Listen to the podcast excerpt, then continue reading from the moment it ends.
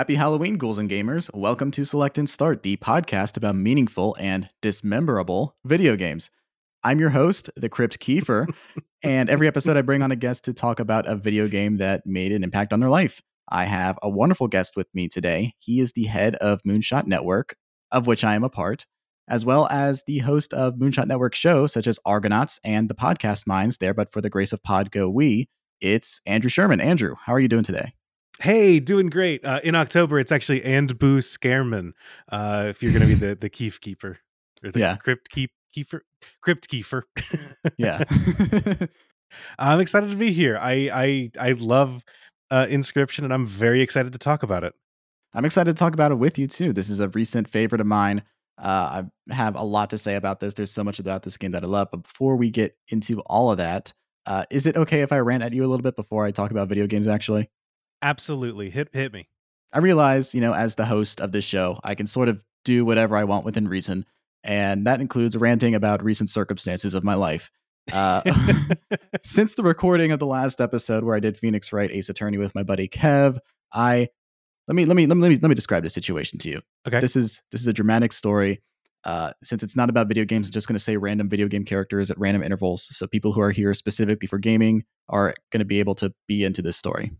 Yeah, Majora, hit me. So uh, I talked about this multiple episodes ago at this point. One of my favorite musical artists is Jeff Rosenstock, Mario. And I was going to go and see him in concert uh, last month in September. And I was so excited for it. I talked about it as far back as the Tears of the Kingdom episode that I did that I was so excited to go and see this concert. Samus. I was going to go to Atlanta, which is four hour, a four hour drive from me to go see this artist. I had a Mhm. hotel booked. I had a car rented to, so I could drive out to see him. Solid Snake. And in the week leading up to this, I decided I should isolate myself because this COVID 19 thing is getting really intense again. And I don't want anything to get in the way of this show that would make my entire year to go to. So I do. I isolate Liquid myself. Snake. And in that, during that stage of isolation, uh, the AC in my house goes out. So I, I don't want to leave my house and go do things in public, even though the heat is so intense. Solidus Snake. Wednesday, and the show is on Friday night, mind you.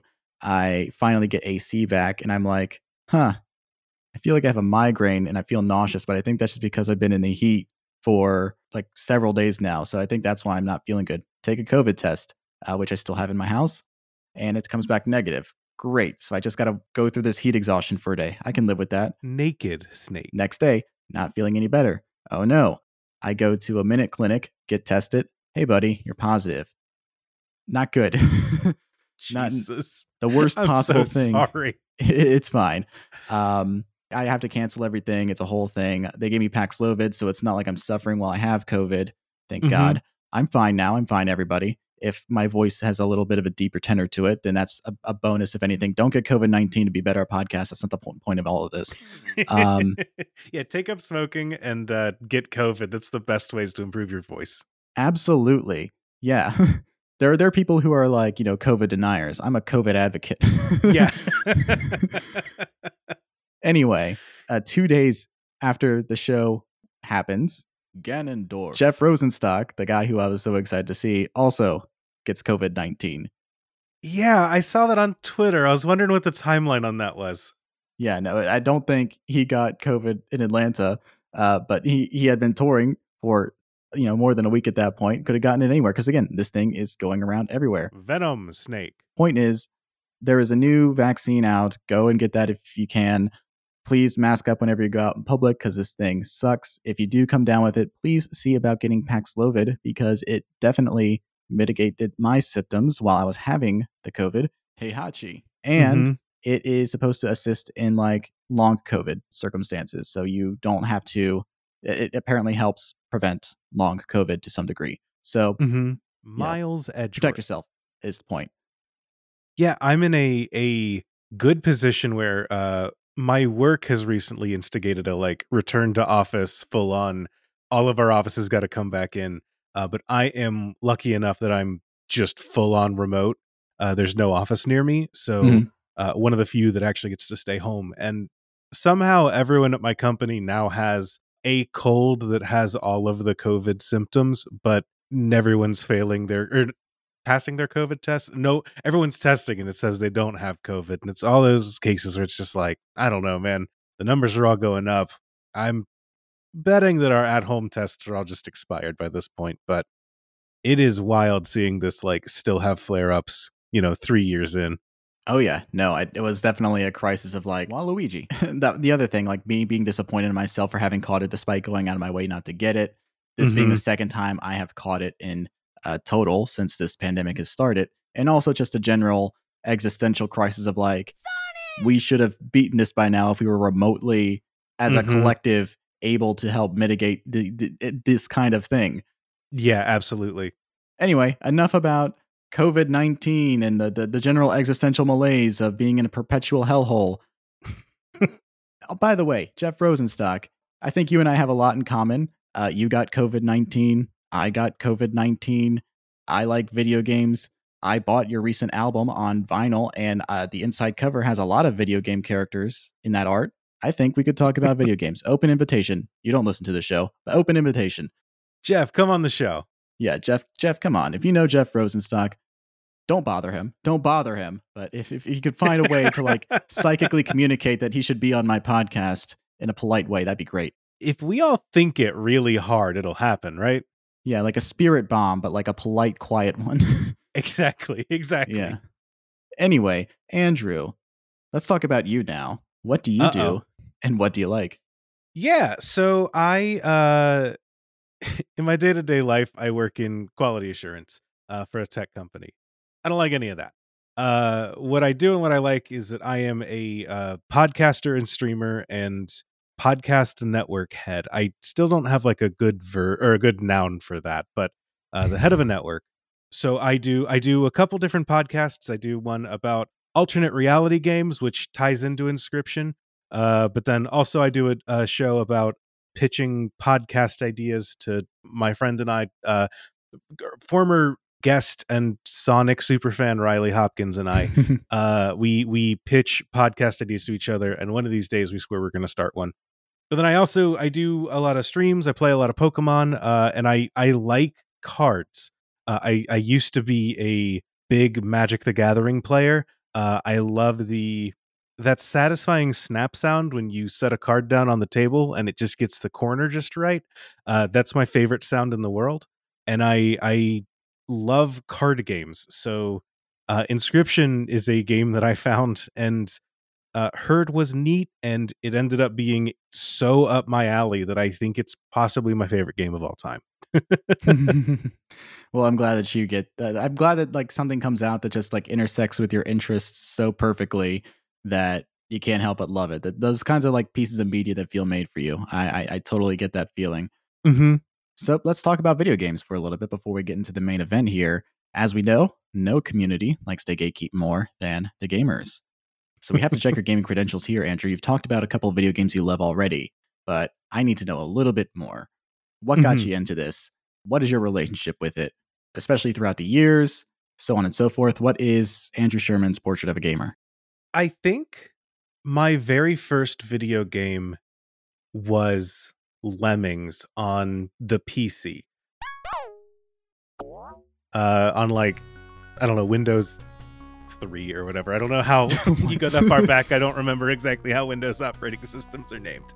97 or something like that. Uh, mm-hmm.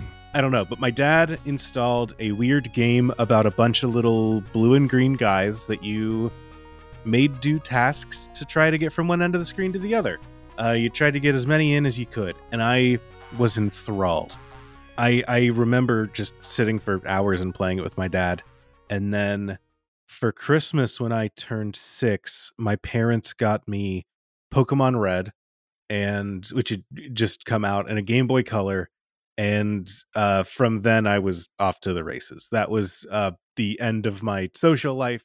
I started playing video games uh, I got super into Pokemon. Uh, they also got me a, a Mickey racing game, I think, for the mm-hmm. Game Boy Color. And uh, ever since then, growing up, I was always a always a Nintendo kid and always a, a handheld kid. I loved my Game Boy, my Game Boy Advance. I think the DS Lite is my favorite system of all time, to the point that I've gotten into modding and taking them apart and putting them back together. And to this day. Now I I stream them. Uh, I play them a lot. I am constantly on the edge of saying maybe I should start a video game podcast, but I don't need that to consume all of my time. So, hey, yeah, and, and, plus this is good territory that you got covered. Don't worry. No, I don't. You can, please come on my territory over here. Like I, I need help doing this. I I could talk about video games all day, but I have other things I need to do, like feed myself and my cats and go to work. Join my Patreon so I don't have to go to work and so I can feed my cats off this podcast. yeah, amen. yeah. I gotta figure out how to make money on this thing. It's simply too good. Anyway, no, that's that's pretty thorough. You you talked about uh, you know, your your love of handhelds and the DS specifically and the Pokemon franchise. What is your favorite Pokemon entry? I think Oh, that's that's a question that is probably not as not worth as much thought as I'm trying to give it right now. I think that my my favorite entry, the one that like when I think of Pokemon, I think Heart Gold is my favorite game in the series. I think that there are some that have come out after that that are better, probably, but there's something about the animations in Heart Gold, the the sprite work. I love how alive the Gen 2 system feels, where you know different days, different things happen. Where if you want to challenge Misty to a rematch, you got to do it on a Tuesday.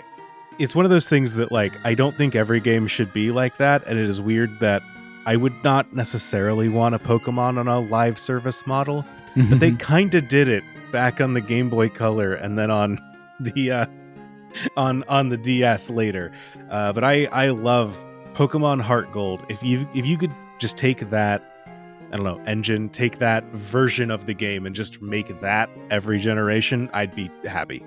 I love Heart Gold. I love Gen 2. Gen 2 was like, I, I, was familiar with Pokemon at that point already, but I think Gen 2 was like the first, like Silver specifically was the first game I had played all the way through. And to this day, I'm still blown away at how a game that big and complex and refined was able to fit into a standard Game Boy cartridge. It's, it's, a, it's a miracle game. Do you know the, the story about its development and how getting it to fit? I think was it Yokoi or was mm-hmm. it somebody else who like stepped in in the middle of was it Iwata? Was it Iwata who like sort of? I like, want to say it was Iwata. Yeah, a, a huge yeah. name looked at like the game that they were making and was just like, let me take a swing at it, and just compressed the game down to like half of the size that it was. And they were just like, oh, we can fit Kanto back in here now. Holy cow! Yeah. Okay, now you can put Kanto in there. And like, fuck. Okay, great. Man, it is so nuts to me that they did like two regions in one mm-hmm. game. It was Gen 2, and then they never really did it again. It's it's one of those things that like it is wild to me that they've never done it again, but also I get it. Like it, mm-hmm. it is a lot to go back and do it, especially as games get more complex and they have less and less time between releases. I, I get why they didn't put Kanto in in Scarlet and Violet. Uh, they barely put Paldea in Scarlet and Violet, so yeah, no, I like I am of the opinion that like they that the pixel and sprite work was the the best version of uh, that series. Uh, mm-hmm. Uh, I love Gen five, Gen three, Gen four. I, I you know I think Diamond and Pearl and Platinum took a lot of big swings, and I think there's some stuff in those games that are still like uniquely amazing in those. Like I really love the I can't even remember the name of the watch that they did for the the second screen in that one, or like the mm-hmm. underground stuff there, and the ways that they were able to handle like the days of the week and the day night cycles in Gen four. So it almost felt like Gen two Part two to the point that Heart Gold yeah. and Soul Silver were the companion remakes for that. Mm-hmm, mm-hmm. Like I love so much of that, but like Gen five and Gen three are just so much of like how I perceive is like the height of that series, especially with like the way that like the dynamically moving Gen five sprites were like I, I I love how perfect that series was, and I'm a little sad that like the the Game Freak can't figure out the, the the 3D stuff remotely, not remotely, but like quite as well. Yeah, I I always feel I don't want to sound like one of those like the Dexit freaks, you know, the people that yeah. like got really mad at the texture on the trees and stuff. But it's also like, yeah, the texture on the trees doesn't look great, you know. Like they got a little bit of a point.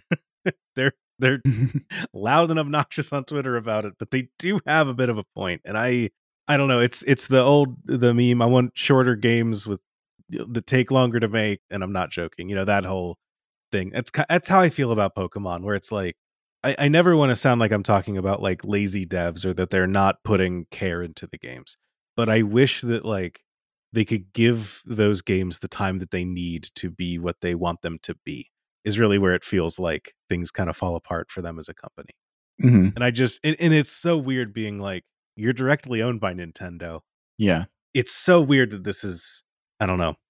It's it's a scalability thing because they've been Mhm. maintaining the consistency of releases, but not they haven't been able to keep up with the consistency of quality because to your point earlier, it takes longer to make a video game than it used to make than it used to take. And they have to take a lot of shortcuts. So like they just sort of have to like sort of cut their ambition short or like split new ideas across different video games. Like I loved Legends Arceus, but I haven't even Mhm. gotten around to Scarlet and Violet because like I was so put off by like the the initial controversy of the performance issues. I can take a game that doesn't look great. I mean, a strong art direction would be preferable, but like if a game just performs poorly, if it just has poor performance, like I, I can't I can't handle it. Well, they just they just put out DLC for the game, and I was like, okay, I'm sure they like we got a small region. I'm sure that this locked it away, and it's the same problems in that like are in this that are in the base game, and it's like, man, I don't know what we're doing here. I know that when Sword and Shield started coming out, and they said, hey, we're limiting the Pokedex in this one because of a scalability and balance thing. That makes total sense to me as someone who I, I don't know. I I have a lot of experience in trading card games, specifically Magic the Gathering. And one of the things that they have uh, that really benefits them as a game is a rotating format shift where their newest standard sets are all just like, hey, we're playing with just the newest releases. And after a set time, some of them drop off, new ones get added in. And then they have older and older formats. And those older and older formats are all just kind of defined by design mistakes of the past in a way that standard gets to be free of. Mm-hmm. I feel like Pokemon's kind of the same way where it's like, well, how do we design a competitive environment that doesn't just bend to Garchomp again or Tyranitar again? You know, we've got all these things from the past. How do we make the new things shine?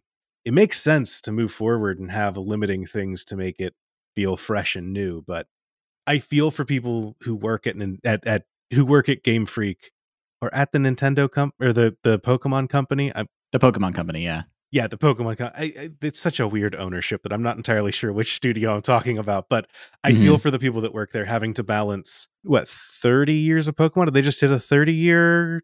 Uh, so it started in 96 in Japan, right? So I think they're getting really close to 30. Yeah. Yeah, You mentioned uh, the Nintendo DS is maybe your favorite console ever. We talked at, at length about the DS in our previous episode with uh, Phoenix Wright. What were some of your favorite DS games?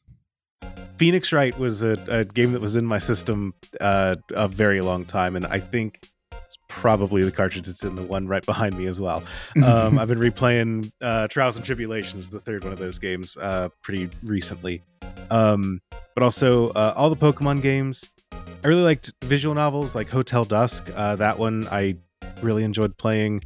But yeah, a lot of RPGs. The Chrono Trigger remake, Pokemon as a whole, every Final Fantasy that I could, and then that came out on the Game Boy Advance as well. I just loved having a console that I could have in my pocket when I wanted to, or easily stashed under a pillow when I heard my mom coming as I was going to bed. You know, way too many hours spent up late at night playing Phoenix Wright, trying to whisper objection into a microphone without waking anyone else in my house up. no, I, I mentioned this in the last episode too. I think it's a super underrated RPG console that got me into RPGs beyond Pokemon, like uh, the Final Fantasy franchise. I played the 4 remake on the DS, for, and that was my first Final Fantasy game ever. Mhm, mhm. Uh, my first Dragon Quest game was 9, which was on the DS. Like, uh, and I also played Dragon Quest Monsters Joker, which again, hard to believe is a real game, but it, it, it's like somewhere between like the the like, hey, here's like Shin Megami Tensei and Pokemon, and also it's Dragon Quest. And I'm like, what? What's It's Shin Megami Tensei? Batman's worst stage, worst adversary. Yeah, but I just I, I got it because I thought the graphics were really good for a DS, but also like Mhm. it was it was pretty fun. But yeah, it's just a super underrated RPG machine. I have so much love for that that console, and I'm glad I get to talk about it two episodes in a row. it's also it's uh, one of the things that I think is a little I don't know underrated about it. Um, it's also really fun to take apart and put back together. Is something that I learned over COVID. I I got one and then I had battery issues with it and then I just ordered a replacement part and got into and then I was like, well, you know, what if I could modify this? You can add other screens, you can do this or that to it. I've gotten into like DS restoration uh more or less over over COVID and then uh not so much recently, but I it's a lot of fun to take plates and swap it out and it's cool how much of a hobby and and like a ecosystem has developed around that people making new faceplates, making new parts for it. And I don't know, I think that one of the things we talk about a lot is like uh making sure that games from the past can still be played and it is cool how resilient the hardware is for the Nintendo DS in a way that we don't often see in a lot of newer consoles.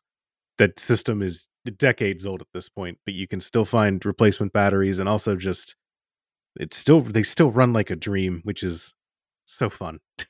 yeah, no, like the the Nintendo's like hardware resilience really ruined my expectation of hardware for everything else as an adult. I mean, like there's just like the general everything has gotten shittier lately, but like when you grow up carrying around like a Game Boy and then the Game Boy Advance and the SP and the DS and like you drop these things on concrete and they're still like I'm good. And then like mm-hmm. you get your like first cell phone or like the first like t- uh, touch screen phone that you've ever had and you drop and it's like, "Oh, that's broken." Okay. Yeah, and it costs, you know, 3 times as much for uh, the worst uh, phone you can get nowadays compared to a, a DS at the height of its popularity, you know? The lesson is to bring back clamshell design. yeah, exactly, 100%. Well, they should do it, but they need to use those the hinges that that the DS has cuz those things you know, you could build planes out of that. yeah, no, it, very very sturdy system. What appeals to you about modding? Like you you've described like the things that you do to it and I've heard people mod like their Game Boys and their DSs on multiple podcasts now. What about it speaks to you? it is a fun bit of self-expression. I'm not a I'm not a very artsy guy. Uh my my my art comes in the form of podcasts and streaming. So uh that that active like I don't know, sit down and do something that is just myself and for myself is not something I typically do on a uh on a on a art level. So it's a it's a neat form of kind of self-expression, self kind of a self puzzle. You get to look at one of the, one of the things that I got really into was going on eBay and buying broken DSs. A lot of people will sell them for like 10 to 15 bucks. They sell super cheap. And all of them say, you know, bust it, doesn't work. You get it home, you look at it and you say, well, what about it doesn't work? Uh, and nine times out of 10, it's one specific cable inside of the uh, inside of the DS body because it only works if the Wi-Fi chip is enabled in a weird way. So if you can re-enable that, nine times out of ten they get fixed. Or a screen connector is a little wonky. So to me, there's like two ends of it. One of which is I can take a DS and make it any color that I want. I can I can do some kind of ex- self-expression here. I I really enjoyed. I put together two DSs out of you know teal, white, and pink DSs, and was able to make two basically trans DSs that we were able to auction off at a charity event a couple years ago. Um, and that that was really fun and satisfying to me, just knowing that like, hey, here's a way that people can express themselves through a DS that I've made that also helps raise money for charity. But also through that, you can just say, hey, what can we put together with these parts? These are these are all DSs that don't work anymore for one person, but out of that I can make a DS that does. And if I'm really lucky, I can take three and turn it into two that do. There's a, you know, r- recycling of a DS feels really good to me because it is just keeping the shelf life of something alive long after people expected it not to be, even though it was just probably just a toy for a child. The other thing that that that appeals to me, and this is a, a side thing that I've one of those never, you know, tips aren't expected but are appreciated things when people sell DSs, they'll just say, yeah, and they throw in whatever they have laying around. So it's kind of a fun way to get to know someone when they they send you a DS in the mail that doesn't work and you look at it and you're just like, huh, this person has three games. They've got Texas Hold'em, the iCarly video game, and you know, one other one other uh, uh um Nintendogs or something, you know, and you're just like, okay, I kind of get a vision of who this person was, or a very strange vision of who they are with these three games. But I don't know. You you you find out about the owners through things just like, oh, this person's definitely a smoker. Um, there's I don't know. It's it's it's a neat little view into the previous owner of a system that you then get to take home and kind of you know clean and appreciate and take care of in a way that I never thought to do myself when I was a kid and get to kind of restore something that uh, I I you know I get to restore something that I've I've loved and want to pass that on to other people. So uh, I think that there's there's a lot that I get out of it, but it's much more in the mechanical sense of things, if that makes sense. Yeah, no, I mean, like you, you described, you, you said a lot of beautiful things in there. I really like uh, the concept of like taking, like you know, we where you sort of like give a life to an inanimate object. What you're doing is like you're receiving, you know, something that was loved in a certain way, and you are continuing its potential to be loved for the foreseeable future. You're giving new life to something. I think that's that's deeply beautiful, especially like you to your point earlier about uh preservation as just a general concept, uh, being able to continue to use consoles that were planned on some level for obsolescence. I, I think that's that's very touching and very cool. Uh, and people who are listening to this are probably going to want to get into this hobby themselves based on how you described it. One thing that you pointed out was how it's relatively inexpensive to buy broken DSs online. Uh, what else in terms of equipment or knowledge would you recommend to somebody so they could get into this hobby? So there is a website called iFixit that has a lot of really good uh, teardown guides and um, for just about any electronic you can think of. They they are very strong believers in right to repair and trying to make sure that you're like able to get in and fix the things you want to fix. They sell a big screwdriver kit that has you know a a screwdriver handle and then a bunch of little heads that go into it that includes you know a a Phillips head of a bunch of sizes, a flat head of every size, but then also like here's the little uh the six sided star pin that goes in that a lot of laptops use. We got one of those. Here's a triangle pin that is like Microsoft's proprietary screw that goes in. A bunch of uh screw heads that are kind of proprietary to different companies and different uh you know there's specific heads for iPhones for Androids things like that I I really enjoy that. I got it as a Christmas gift from uh, my dad one year because my dad doesn't get me in a lot of different ways. But telling him, "Hey, I'd like a fancy screwdriver," that's right up his alley as a mm-hmm. as a mm-hmm. Christmas gift. And that and it's been a gift that keeps on giving. I can take apart different video game consoles. I was able to replace a battery on my wife's laptop. Things like that. There are a lot of companies that don't want you to get into the things that you have, and having a tool that gives you access to them is very powerful and gives you back a lot of it, gives you back a lot of power and a lot of say over the things that you have in your life in a way that I really recommend. Sounds like something that people who don't even want to repair DSs specifically should buy just so they can uh you, you know your right to repair thing mm-hmm. earlier. Anything else that they would possibly need like any resources that they should read up on or any other tools like a solder or something that they may need? If you want to get into the like the harder stuff, a solder is going to be absolutely necessary. I have not I have not I don't have a soldering kit. I haven't gotten that deep into things. I'm much more on the replace shells, replace buttons, things like that. And mm-hmm. DS specifically, that's very easy for. But there are some some deeper things and if you want to do things you can replace them and add a USB, you know, add a USB-C charger for your battery for your DS. It's one of the biggest and most annoying things is that they've all got proprietary chargers on each different generation of a handheld, right? Uh, mm-hmm. Uh, you want to just do a USB C, you can replace that. You want a bigger, brighter screen, you can do that. Those are going to take something like a soldering kit. I'm much more on a a hey, this is a DS, just as it was back in you know 2007 or whatever. It's a little annoying that I have to buy a new charger every once in a while because I keep losing them, but yeah, there's something a little more holistic into that, and it's mostly that I don't have to buy a soldering kit. uh, but yeah, and there are a bunch of a bunch of guides online. Um, I'm sure I went through iFixit to get uh, some of the stuff. A lot of YouTube videos. If you Google what device you're trying to take apart or put back together, someone has done it and someone has recorded it and put it up there. I, I I'm not one of those people that says you can learn anything through Wikipedia, YouTube, and online guides, but replacing DS parts you certainly can. Sure. Yeah. Uh, I've been on the Googling things and then adding the word Reddit at the end of thing kick lately because mm-hmm. yep. Google's basically useless now. But if you look up uh, an enthusiast website, you're yeah. going to find a lot of opinions and second opinions, which is the, uh, the other important part of any guide is a, another person offering feedback. Uh, something that's been lost to the homogenization of the internet. Mm-hmm. Well, that's the you know what's the old the old GitHub trick is that you if you post your code up there and then say like this is where this isn't working, how do I fix it?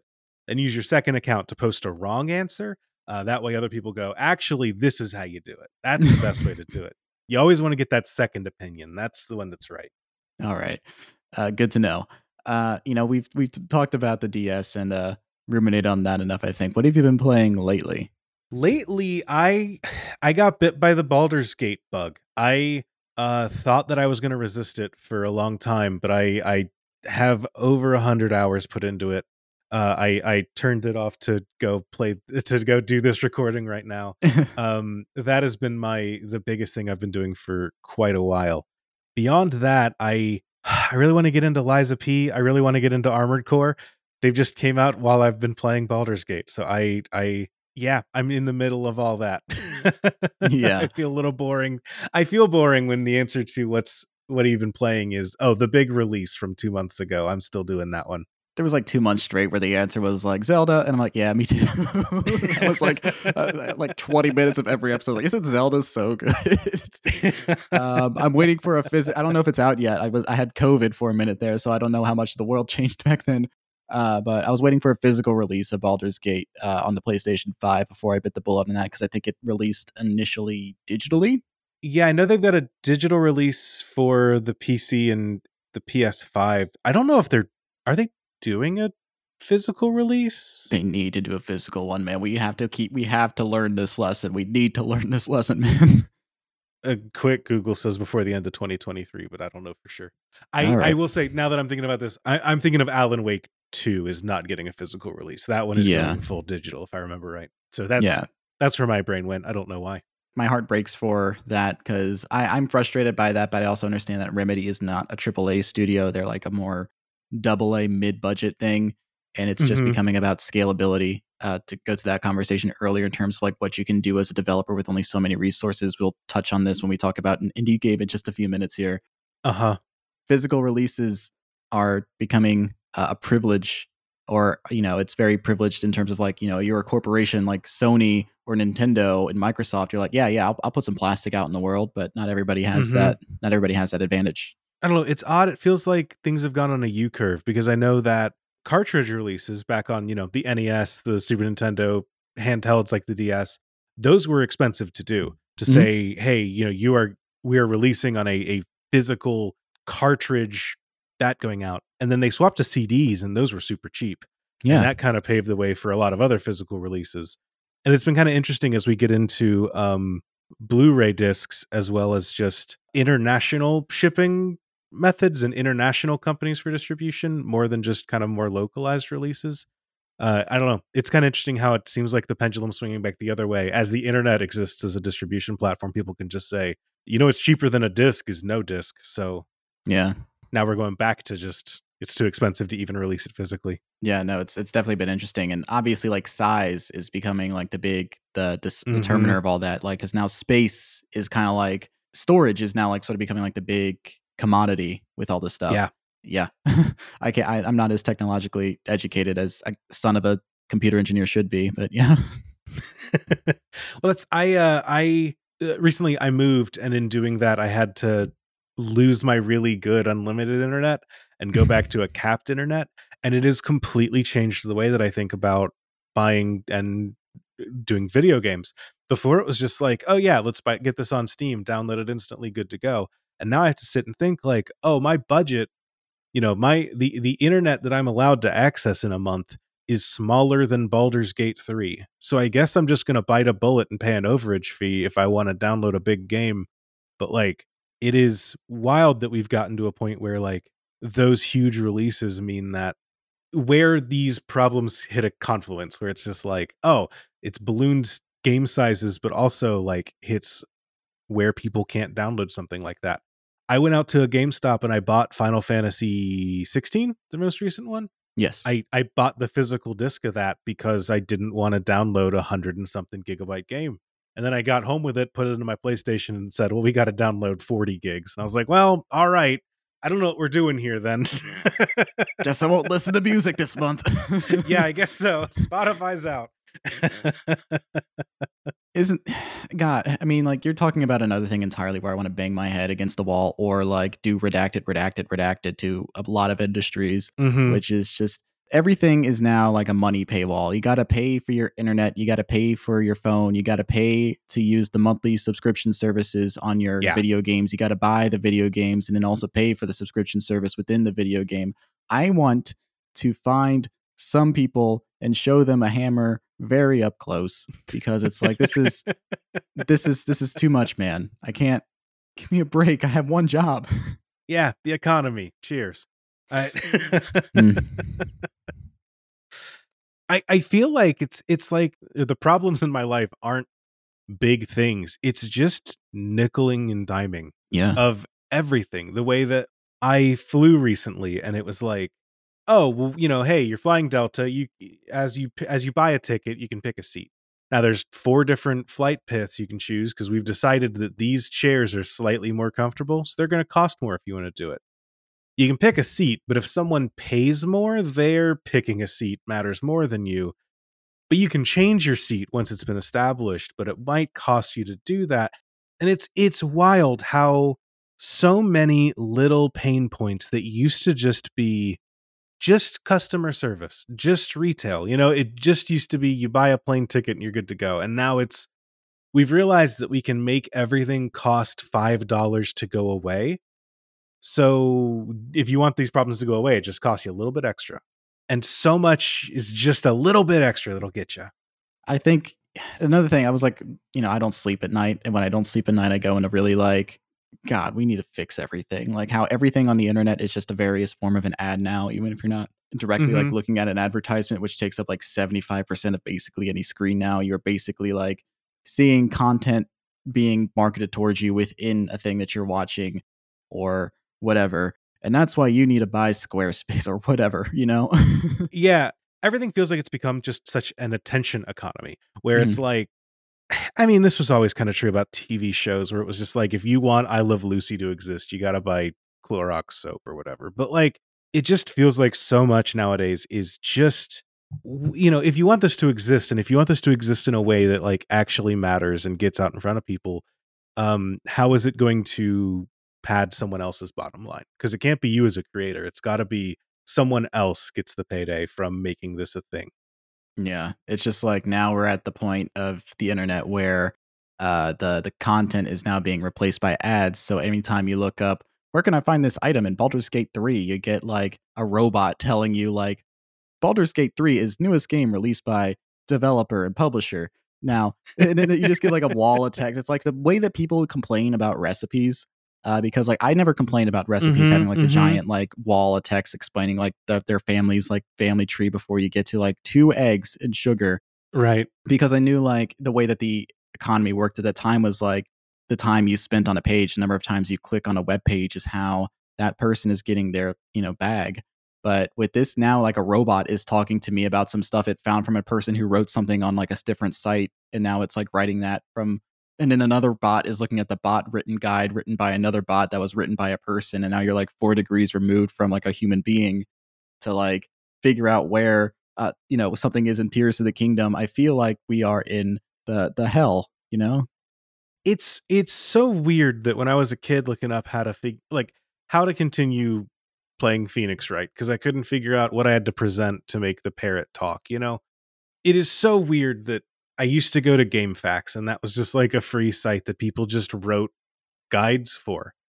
And now game guides are the bedrock of the game writing industry that is slowly being eroded by AI just glomming onto things that other people wrote.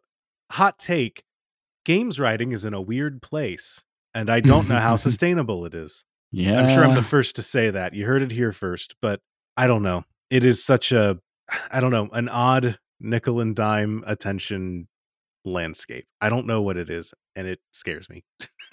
anyway, yeah.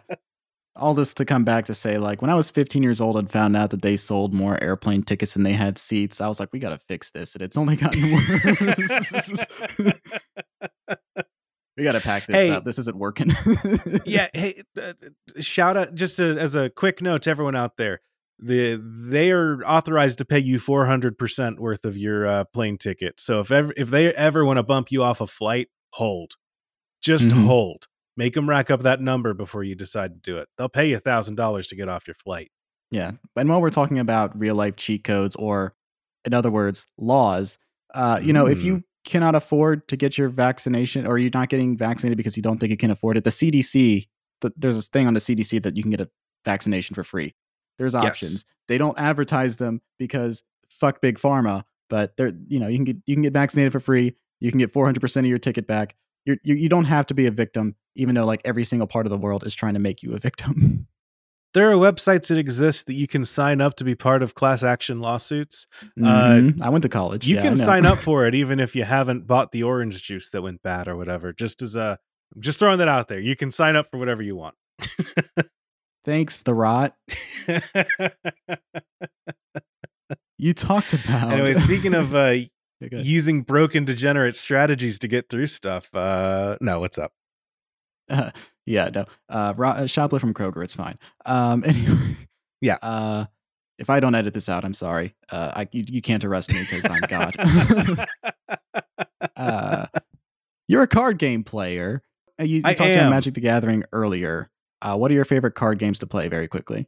I am a little I'm a little out of practice. Uh, I I am a kind of a former card game player uh, at the moment, but I was very deep into Magic the Gathering. I I love Magic and could talk about it for hours. I think it's one of the best games ever designed, and I made my own card sets. I've uh, I I love the game. I love everything about it, except for the I love everything about it except the company that runs it. Uh, as, as fun as that is. Ain't that just the way? ain't it just the way? Beyond that uh, i love deck builders. I love uh, both online things like slay the spire or i guess you know on d- digital not online but you know what i mean. Card games like slay the spire i really like uh, but also physically uh, my wife and i really like uh, there's a, a dc uh, universe themed deck building uh, set of card games that are really good uh, if you want just a, a fun easy to pick up and play deck builder uh, in physical space that's a good one to go to uh, and we've also weirdly enough been getting into the the digimon trading card game Hmm. um, they they did a remake of it in 2020 and actually put game design behind it uh, which is really cool and and doesn't really line up with how the old card game was but it's a fun I don't know. There's something that comes a lot easier to me when you look at a card game and you just say like, "This is Gabumon." I know who Gabumon is. I can I can kind of figure out what his card does based off of knowing the guy. But yeah, those are the those are the games I've been into recently. I keep trying to get into the Pokemon trading card game, but it just never quite excites me. Uh, they just put the Game Boy Color version of the game on the Nintendo Switch Online, which I hear is like a great onboarding thing for it. Yeah, well, the Pokemon is such a weird thing because the card game as it is like tutorialized to you is so much different from the card game as it is played in a competitive environment. Mm-hmm. because as it's described it's just like yeah you play your charmander then you get to evolve it to a charmeleon and attach your energies to it. Then you use scratch.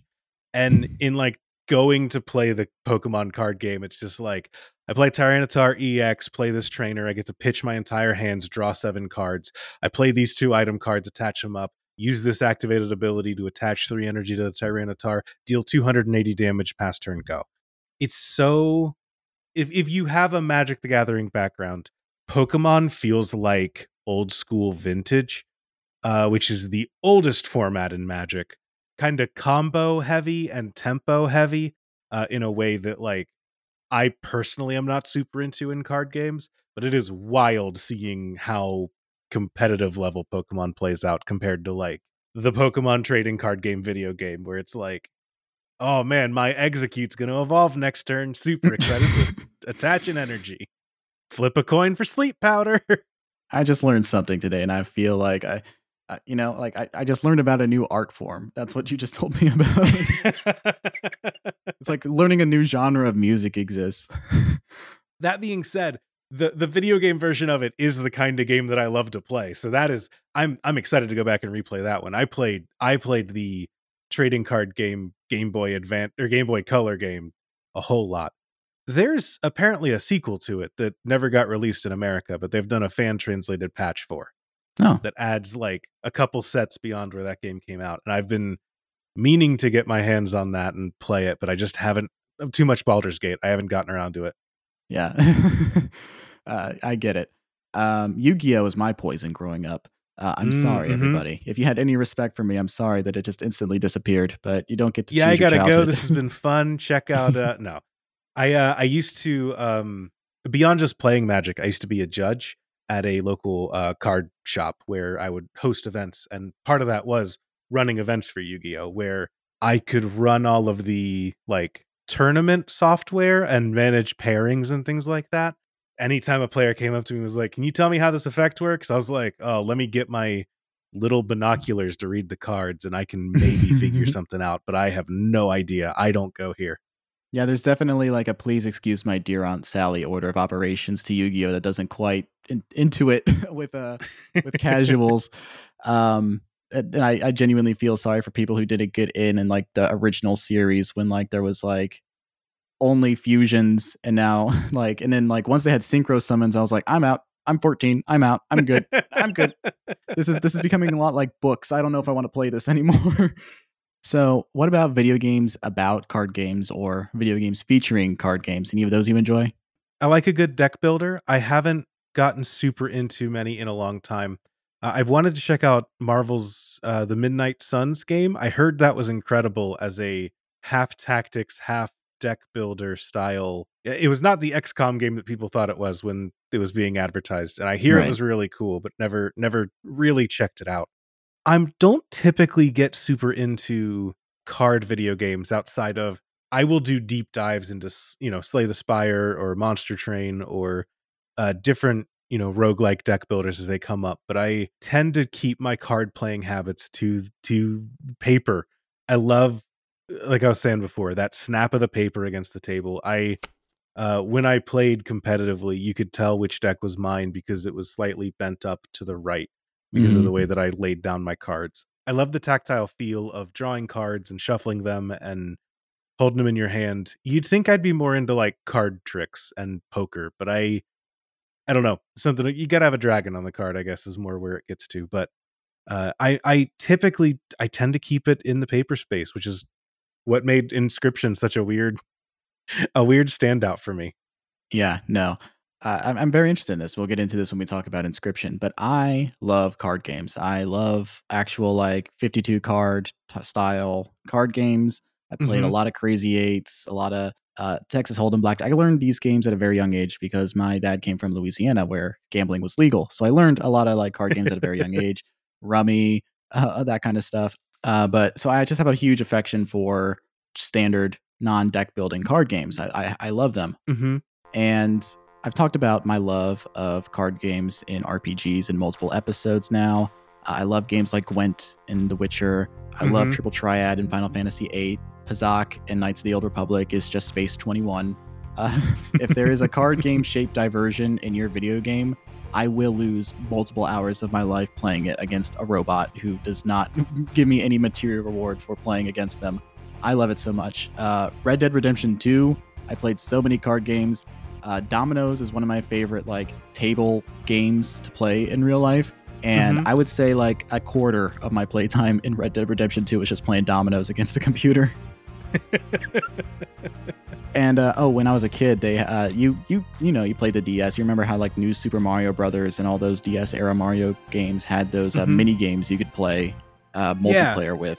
Uh, those casino style games. I played a lot of. I spent a lot of time playing that in the car uh, as a kid. So like card games, digital card games, I was just surrounded by all the time. They should bring that back. Yeah, they should bring back just adding mini games to games that you can just play multiplayer with your friends. Yeah, I miss I miss that. like I don't want it to be relegated to 51 Clubhouse games. I want your full release Mario video game to just have a bunch of weird video games on the side. Yeah, I want Texas Hold'em in the Mario game. Yeah, give him a, give your child a gambling addiction. used to have they used to have slot machines in Pokemon. in Pokemon, yeah. Now we yeah, sure, Grandpa. Voltorb Let's Flip. take you to bed. Yeah. And I can tell you, I had more than six Yu Gi Oh video games in my house as a kid. I had to pull up the Wikipedia list of released video games in the Yu Gi Oh franchise because I got tired of writing them down.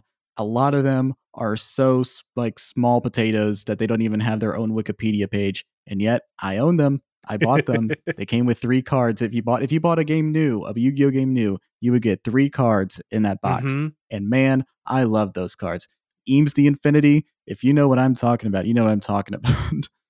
I liked uh, the the magnet soldiers that I got with uh was it Eternal Duelist Soul? Is that the name of the one of them on the Game Boy Advance? yes, it's one of the it's the one I had on the Game Boy Advance, and I think that's how I, I- got them. I played a lot of that one.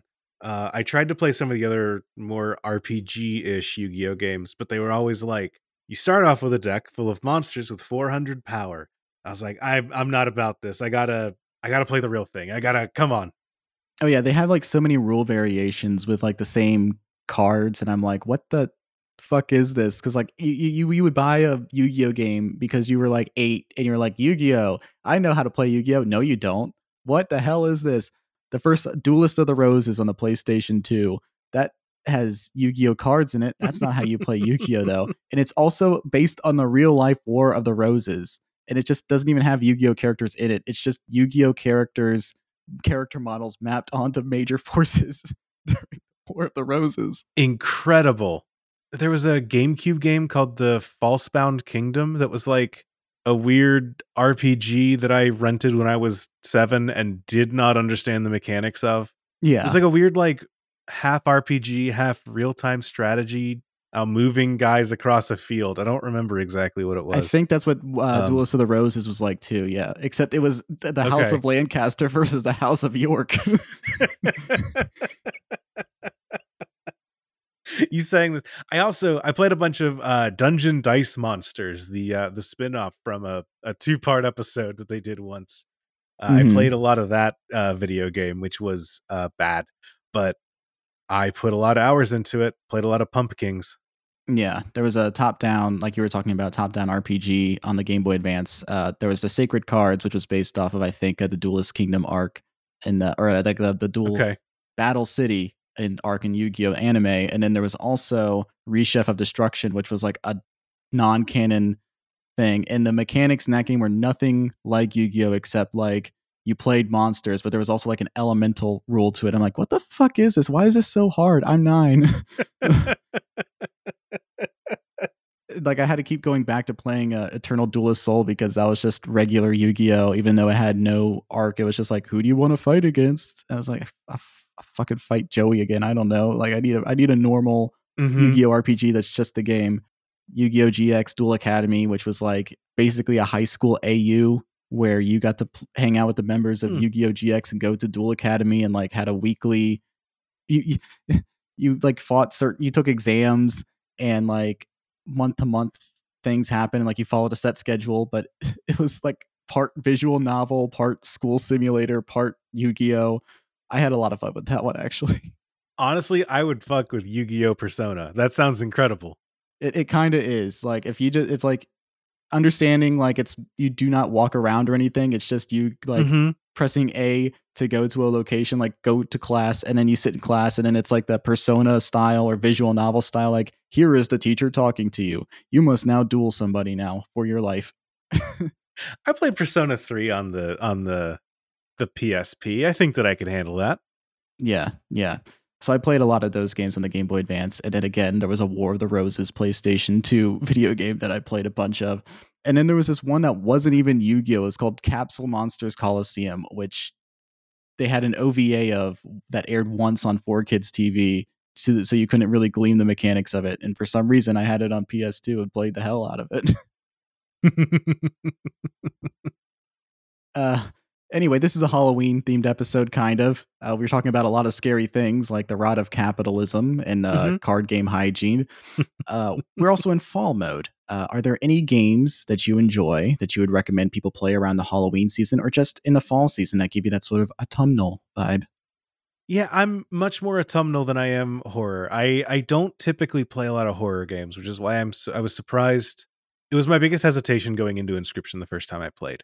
But I I do like Autumn. It's one of my favorite seasons. Uh top 4 definitely. Um the the when you said what's your like fall game, the first one that came to mind was Night in the Woods.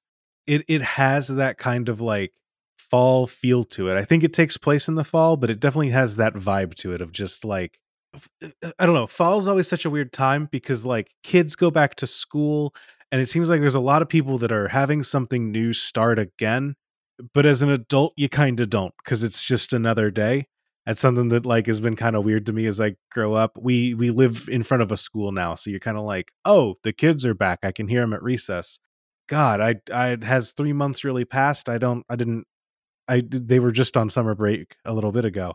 Night in the Woods kind of has that feel to it to me of like playing as Mae and seeing as she deals with like life around her keeps going on, but she is stuck after dropping out of school and figuring out where to go next and reconnecting with old friends and doing a good story from there. I don't I don't want to get too deep into it because it's a really great game to go into and have the story reveal itself to you, but that's one that I would definitely recommend. If you want something that isn't scary scary for a nice, you know, fall play, that's the one that I would immediately go to.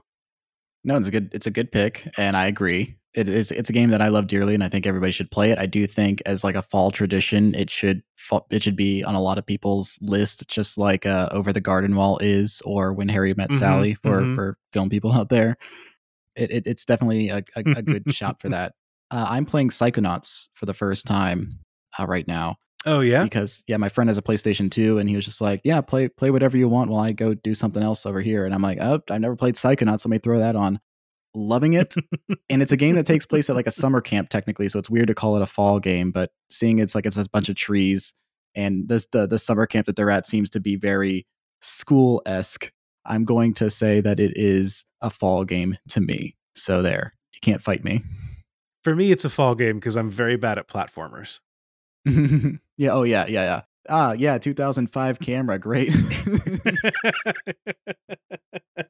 yeah. I was like, I'm loving it, but man, there are like some platforming segments in like the early uh, tutorial hours are like, fuck me, this is 2005. All right. It was like the same thing when I went back and replayed Jak 2. I was like, how did I do this? uh huh. Mm hmm. but still, great game. How, great uh, how, how far into the game are you? I just got to the uh, Godzilla uh, the, the the kaiju section of the game, and I'm I think it's a great level. Okay, I love that level. I think that you are right before one of my favorite levels, so I won't say anything more on it. Yeah, I think I know what you're talking about because I've seen so many videos about like this level is one of the best levels in video games. well, you're in for a good time. yeah, I, I'm I'm excited. Um, before we talk about the main event, the game that you picked, Andrew, are there any other games that are meaningful or impactful to you that you want to shout out before we move forward? I think that we kind of hit them all. I think great. We, we tracked my history of gaming pretty well. I think those are the ones that all really stand out to me. Other than like Dungeons and Dragons and tabletop role playing games are the other thing that have shaped how I approach games as a whole playing D&D, I was always in the like the the forever DM role as they call it where uh anytime, you know, you can get people together but no one wants to be the DM. I do. I, want to lead a campaign. I want to I want to take your characters and and and do bad and good things to them. That mentality and being a person that is planning a lot of things behind the scenes to let things play out in a way that feels natural, I think is something that has led me to be the person that I am today and how I like to approach like I don't know, my day-to-day life of like let's let's sit back for a minute and figure out what we're doing first. I'm a very hesitant person and very slow to jump into things and I think that that is a game that has shaped me as a person more than I've let myself shape it. Hmm, I I get that. When you do have the opportunity to play uh Dungeons and Dragons in the more traditional role, do you ever find yourself uh, sort of almost backseat DMing or like do you think the experience of being like a normal player has been ruined for you by your years of experience being a DM?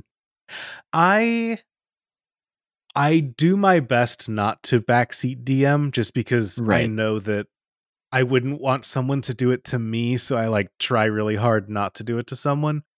But there is a weird like uh, nobody likes a rules lawyer where someone can say like, "Well, actually, the rules say that I can do this if I do XYZ or you know how this all works out. And so as a person that's like, yeah, the DM said yes or no to this, we should just like let that go. It's hard being the person that knows in the back of the head. Actually, if you check the if you check page 72 of Volo's Guide to Monsters, it says I, I never want to be that guy.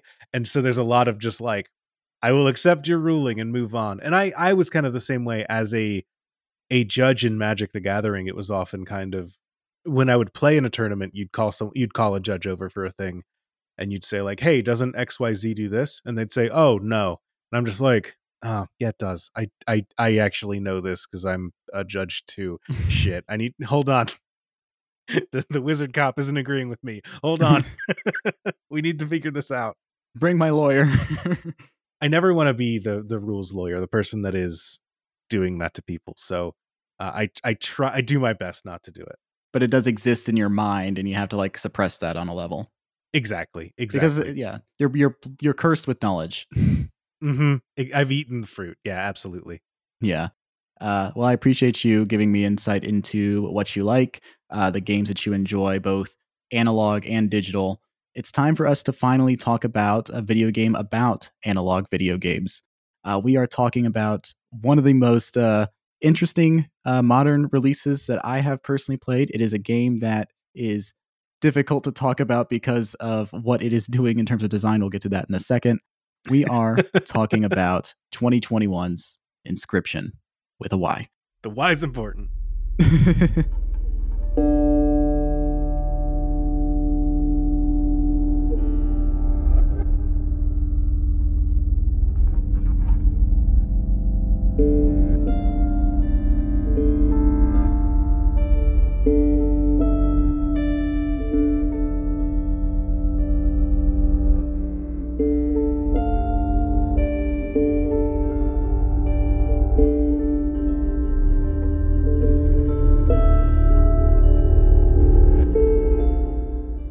this is the part where I'm going to say a bunch of titles and names and video games, so bear with me here.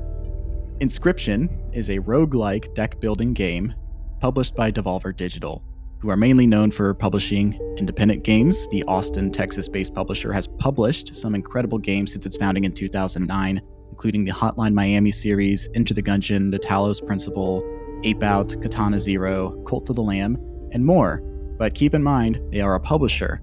They are not a developer. The developer of Inscryption is Daniel Mullins Games. The game is directed by Daniel Mullins, who previously created games like Pony Island and The Hex. Uh, according to an interview in 2021 that Mullins gave to Game Rant, the origins of this game began in December of 2018 when Mullins is participating in a Ludum Dare, a game jam, a competition in which participants are challenged to make a video game in 48 hours. The theme of the game jam at the time was Sacrifices Must Be Made, and Mullins, uh, a Magic the Gathering player, took influence from Magic the Gathering sacrifice concept to make a card game of his own, and took the concept even further by also adding the idea of sacrificing your material body parts in order to turn the tide of the game to the detriment of like your, your the, of your player character. So like you would sacrifice your eye to get an advantage, but then like your your your field of vision is going to be messed up for the rest of the playtime. Following the competition, Mullins added the game, which he titled Sacrifices Must Be Made, to itch.io, a website that hosts games made by independent developers. After getting positive feedback from players, he decided to expand on the concept and make it into a full game, which brings us to Inscryption. The game's music was composed by Jonah Senzel, who also did the game's wonderful sound design. David Hageman was the principal 3D artist. And it's difficult to talk about this game without spoiling some of the exciting things this game does. This is very much a game about the journey it takes you on. I think this headline from the satirical video game journalism website, theharddrive.net, explains it best. the headline reads Inscryption fan won't shut up about game they can't talk about. That's it. That's the pod. yep. eh, thank you for listening to Select and Start. we'll open up the discussion for spoilers after the No Country for Old Games segment coming up in a bit, but here is a spoiler free description of the game and its inciting incident. You may find yourself sitting in a monster's shack, And you may ask yourself, how did I get here? Oh, well, you let All right. cards go by. uh, you wake up at a table in a dark cabin, lit only with wax candles. In front of you is a table. A shadowy figure, whose face you can't make out, sits on the opposite side. He is challenging you to a game of his design.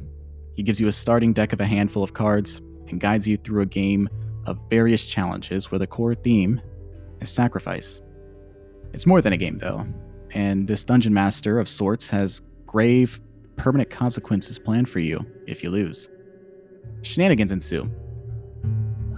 As for the gameplay, get ready for the most interesting thing in the world to listen to card game rules.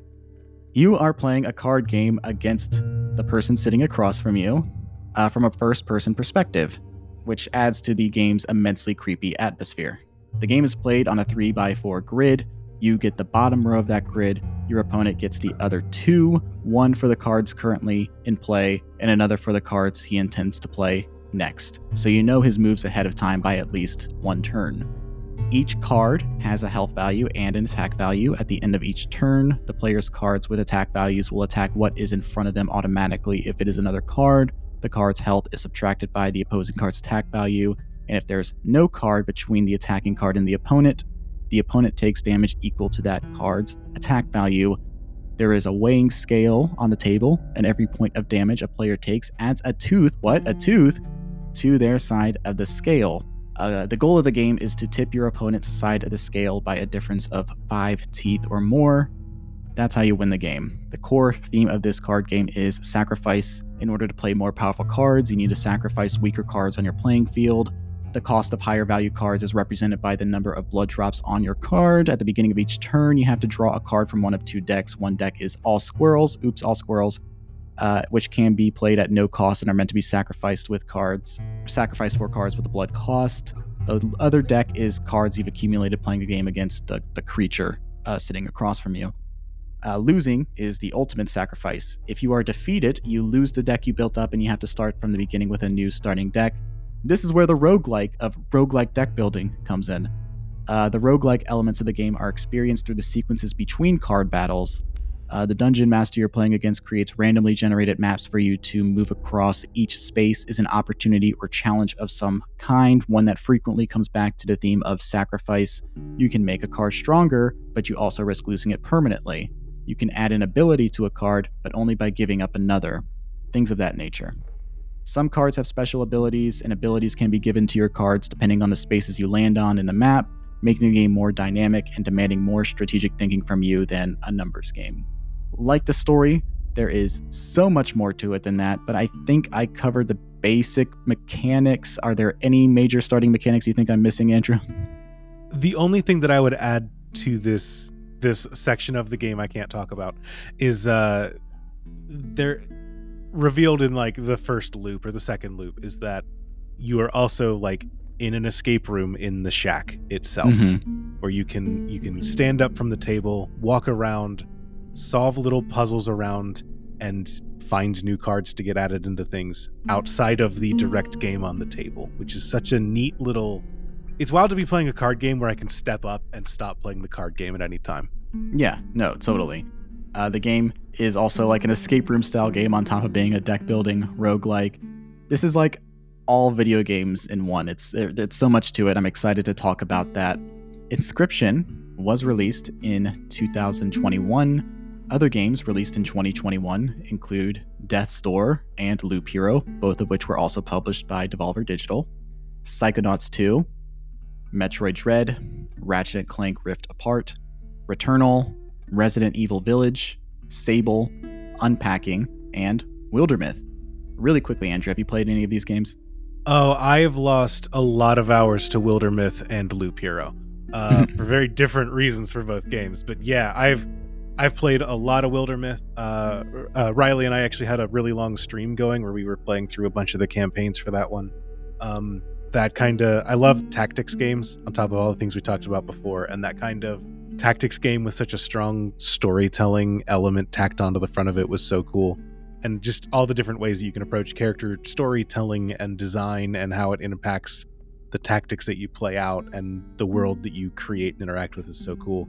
And Loop Hero, I don't even think I like, but I put like a hundred hours into it. So who knows what exactly liking a video game actually means. You sound like a Dota 2 player. This is my Yeah. most played game. Don't ask me if I like it. it is not recommended. I did lose days to it. Mhm. 5,000 hours. Hate it. I got to play uh, some of these games here, but I have played Ratchet and Clank Rift Apart.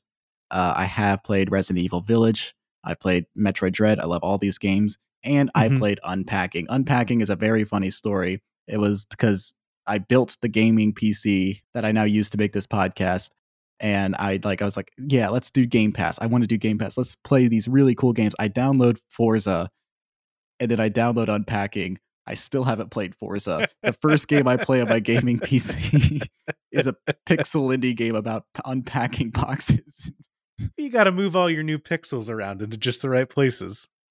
Yeah, I'm a stereotype. Um, I want to play the games that I haven't played on this list too. I have Returnal, Death's Door, and Psychonauts 2 downloaded right now.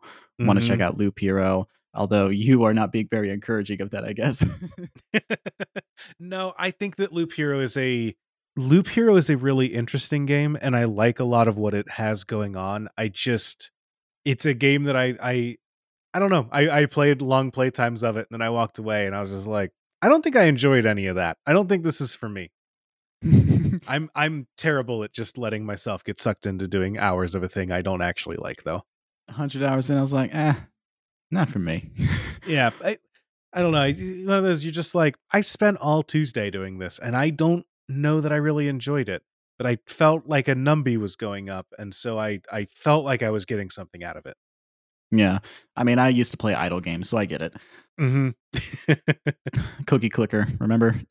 oh God, yeah. Mm-hmm. All right. Uh, Inscryption was a t- late 2021 release, making it the most recently released game we've discussed on the show. Hades was another game I discussed on the show, as well as Spiritfarer. Those are both 2020 releases. Um, a game that released just two years ago must have made a huge impact on you if that's the game you wanted to discuss on the show.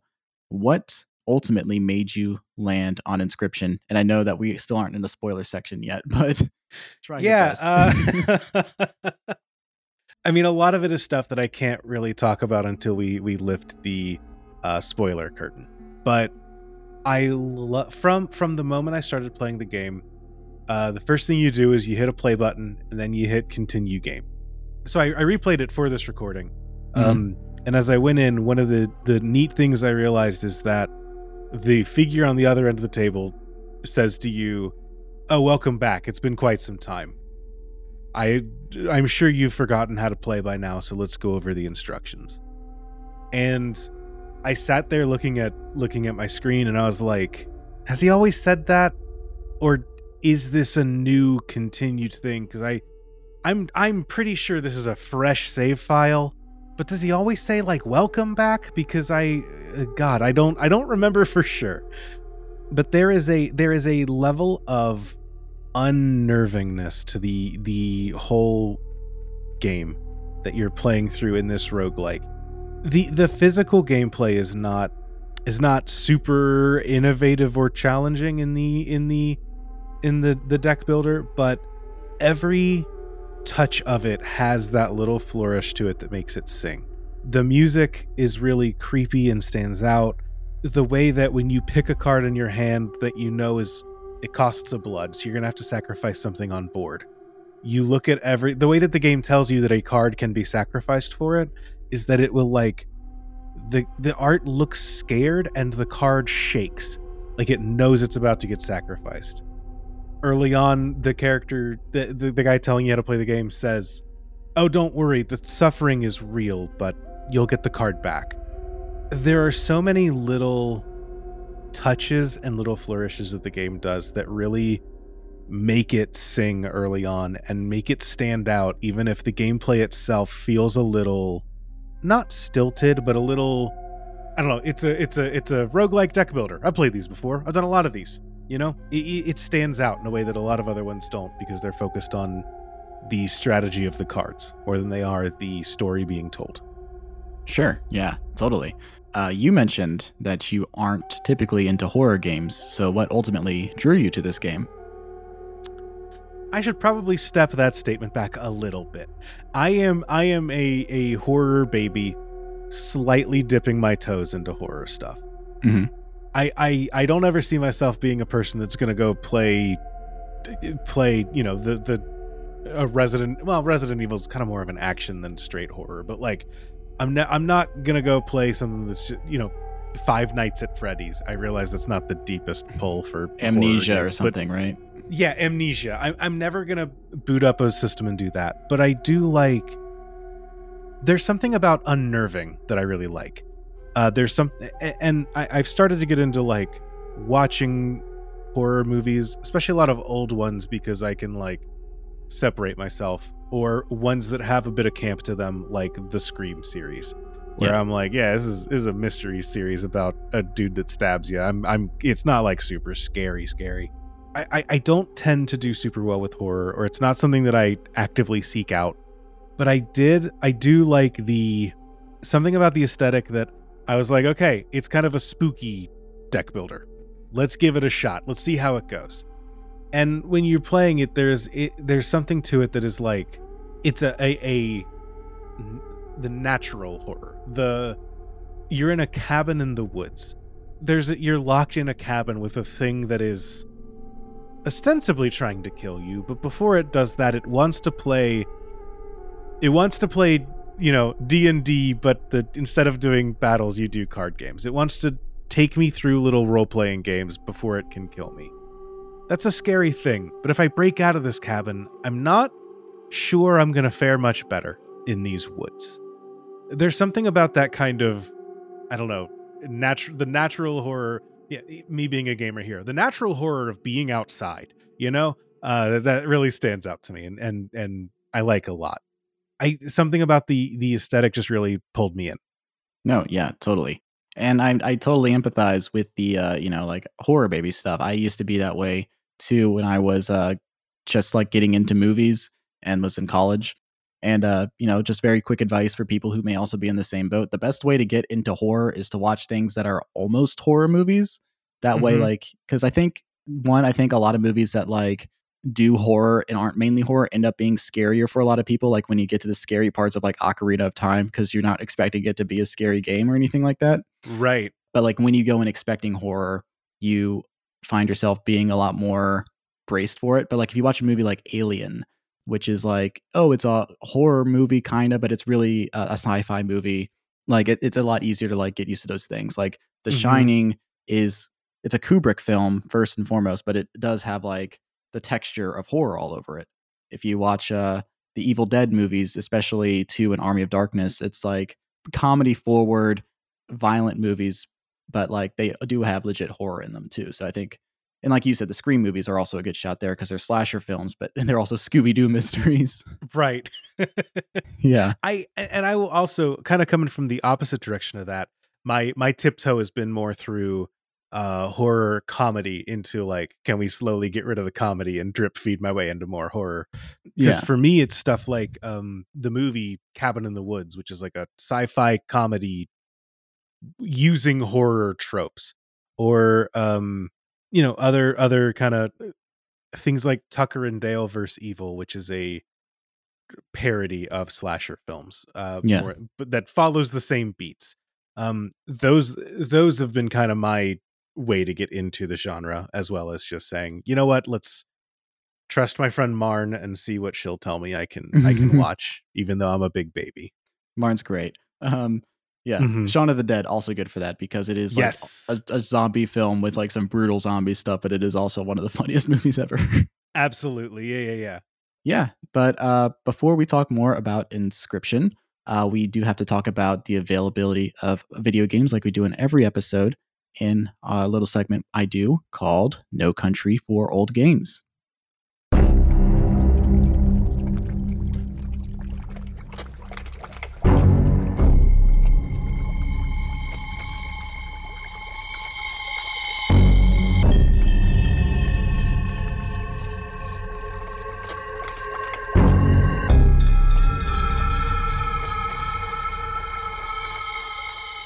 So let's talk about how readily available inscryption is.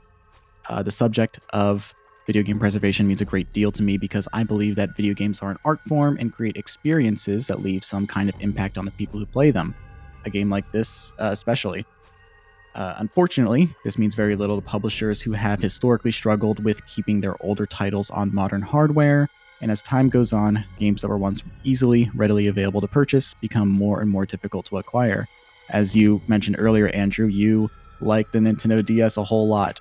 you cannot play a DS on anything that isn't a DS. yeah, you can you can emulate them on consoles that happen to have touch screens, but that's about it. Or or a mouse that you can use to replicate a touch screen, but that never quite does it right. Right, yeah.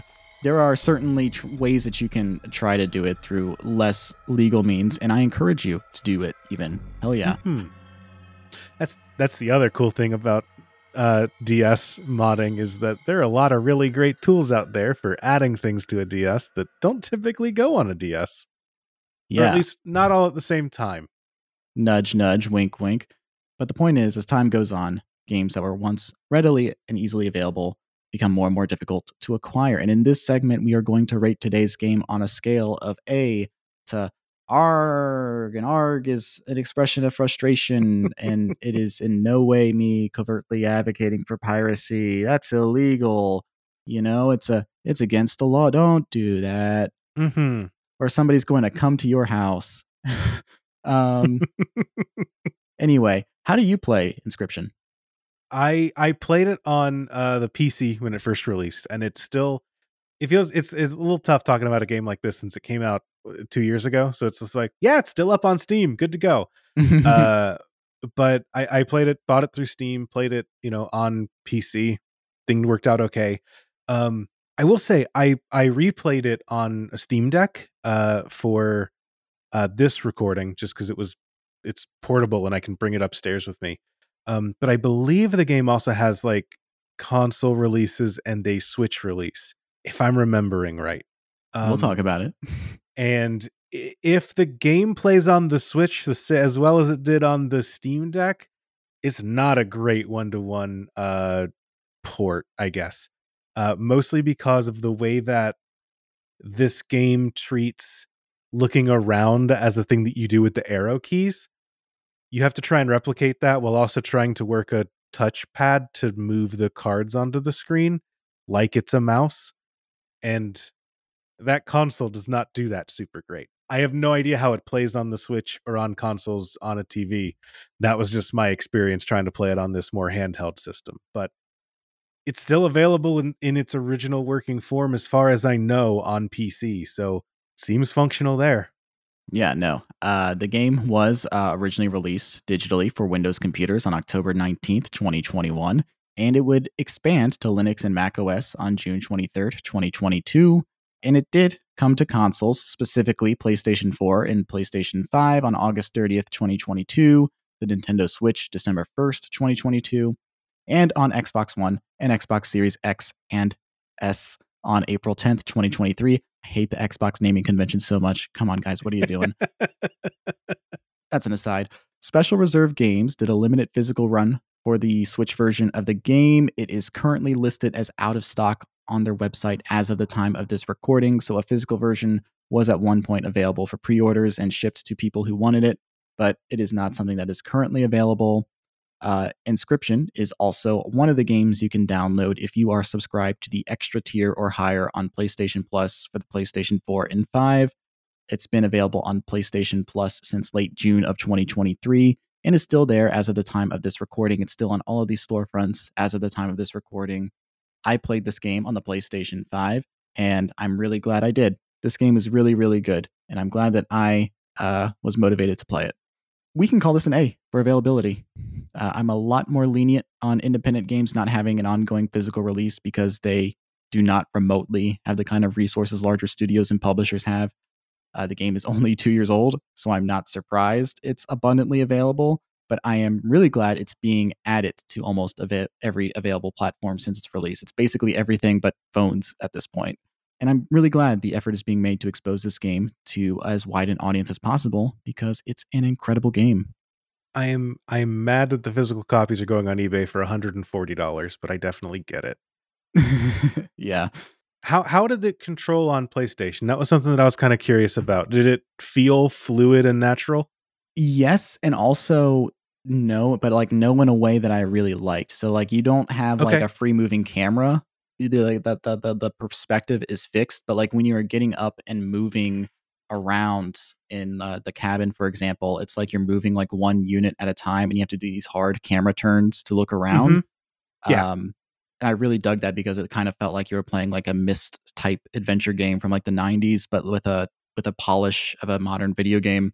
The Dual Sense, interestingly enough, uh, on the PlayStation 5 controller is reactive to the environment uh, and, the, and the, the tone of the game you're playing. So like sometimes it'll have like a green light, and then sometimes it'll like switch to a red light depending on the mo- uh, mood and tone and the way the game is going. So I really enjoyed the DualSense aspects of this on the controller. And although like this is Oh, cool. clearly a game developed primarily for uh, a computer experience, uh, I really really enjoyed playing on the PlayStation 5 actually.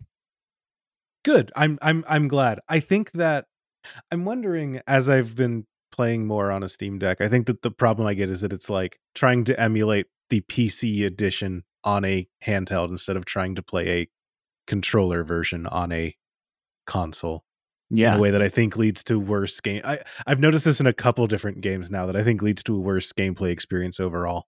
But I Yeah. okay, I well good. I'm glad I'm glad that it plays well on on consoles because as I was playing, I was like, damn, I hope this isn't how everyone that is playing this on a console feels.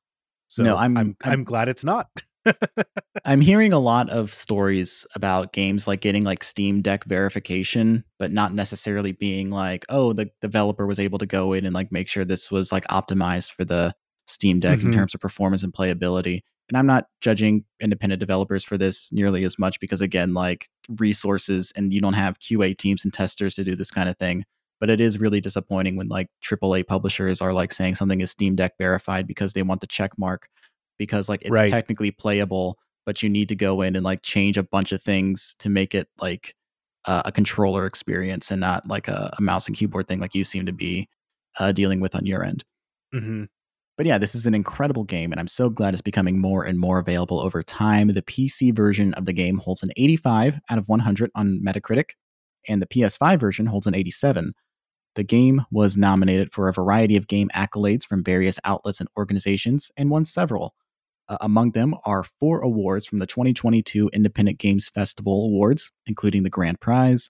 It also won Game of the Year at the 22nd Game Developers Choice Awards and the entertainment website Polygon listed it as their best game of 2021. This game has its shooters. Uh, but we are not here to reduce inscryption to a series of numbers and accolades. We are here to discuss what it means to someone who played it. So let's get into it, Andrew. 4, 8, 15, 16, 23, 42. Andrew, Andrew, what are you doing? Oh, hey, Marn. Uh, so I'm playing through an alternate reality game, and there's a number station puzzle that we just can't solve. Uh huh. Yeah, so I tried everything else, and I figured that the best way to solve it would be to get into its head and think like a number station. I've been saying numbers into microphones for hours. Okay, well, I, I think I have a better idea. What's that? You could just listen to the ARGonauts podcast. Every two weeks, I could let you know the ins and outs of old ARGs and give you a deep dive on how they were created. Uh, do you think we could like have a nuanced discussion about game making philosophy and how cultures around games have changed as well? Yeah, and you can definitely continue to fail to solve old ARGs along the way. Well, it sure would be cool if that was a podcast you could find among with a bunch of other great shows over on the Moonshot Network. You know, it sure would. well, cool. Thanks for the invite. Uh, anyways, I'm going to get back to this though 23, 19. Okay. As I said earlier, this is a very difficult game to talk about without spoilers. If you are spoiler averse, or if you are at all interested in playing this game, I would encourage you to stop here and come back when you've played through the game. It's not very long. Uh, How Long to Beat says it takes about 12 and a half hours to get through the main story. That personally lines up with my experience, but I do think that this is also contingent on your level of experience with card games in general. Uh, but regardless, I don't think it'll take you that long to play. Definitely check it out and come back later if you do not want to be spoiled. But Andrew, I'm Mhm. going to free you from the shackles of spoiler free discussion. Oh, it feels so good. The gloves Ah. are now off. You got your weighted Rock Lee sand clothing, whatever you whatever your anime of weighted clothing of choice is. More of a Dragon Ball guy myself. Uh, it's but the gloves and the weighted clothing are off. We can talk about the game, its narrative, and its gameplay freely. Yeah, uh, uh, twelve hours to beat, but but Keifer, this is just a simple deck builder. How could it take that long to get through? Well, I think we should spend a minute talking about the structure of this game so we can really talk about the things that we love about this game that's so unique to it. I'm going to talk about the, the the we can talk I'm going to hit the broad points and then you can like sort of fill them in because I think you with your card game experience are able to speak to the meta textual stuff in a more vibrant way in a more contextual way than I would be able to. So yeah, absolutely. Yeah. The game is divided into three acts. What people are broadly familiar with in the marketing of this game is only the first act of the game. Uh, the first act is a game against the uh, pagan god Leshy in his cabin. Uh, this is where the escape the room style gameplay is. This is the roguelike elements. This is the the the tr- traditional form of the card game that you're playing. And then at some point when you're playing, you suddenly cut to a full motion video segment, live action actors. What's what's going on here? And then you are watching live action footage of a of a video blogger whose name is Luke Carder with a D, opening a pack of cards from a game that was also called Inscryption that's apparently discontinued. And then he gets instructions that leads to coordinates in the woods that tells him to go and dig something up in the woods and it's the game that you're playing and it turns out you're playing as Luke Carder playing the video game Inscryption that is a video game in a video game and it's this this metatextual thing. Uh, How am I going Yeah. so far? No, I think you got it. The first thing you do in the game is you hit the play button. Uh, so you're actually you're not even playing Inscryption. You're watching a guy play Inscryption.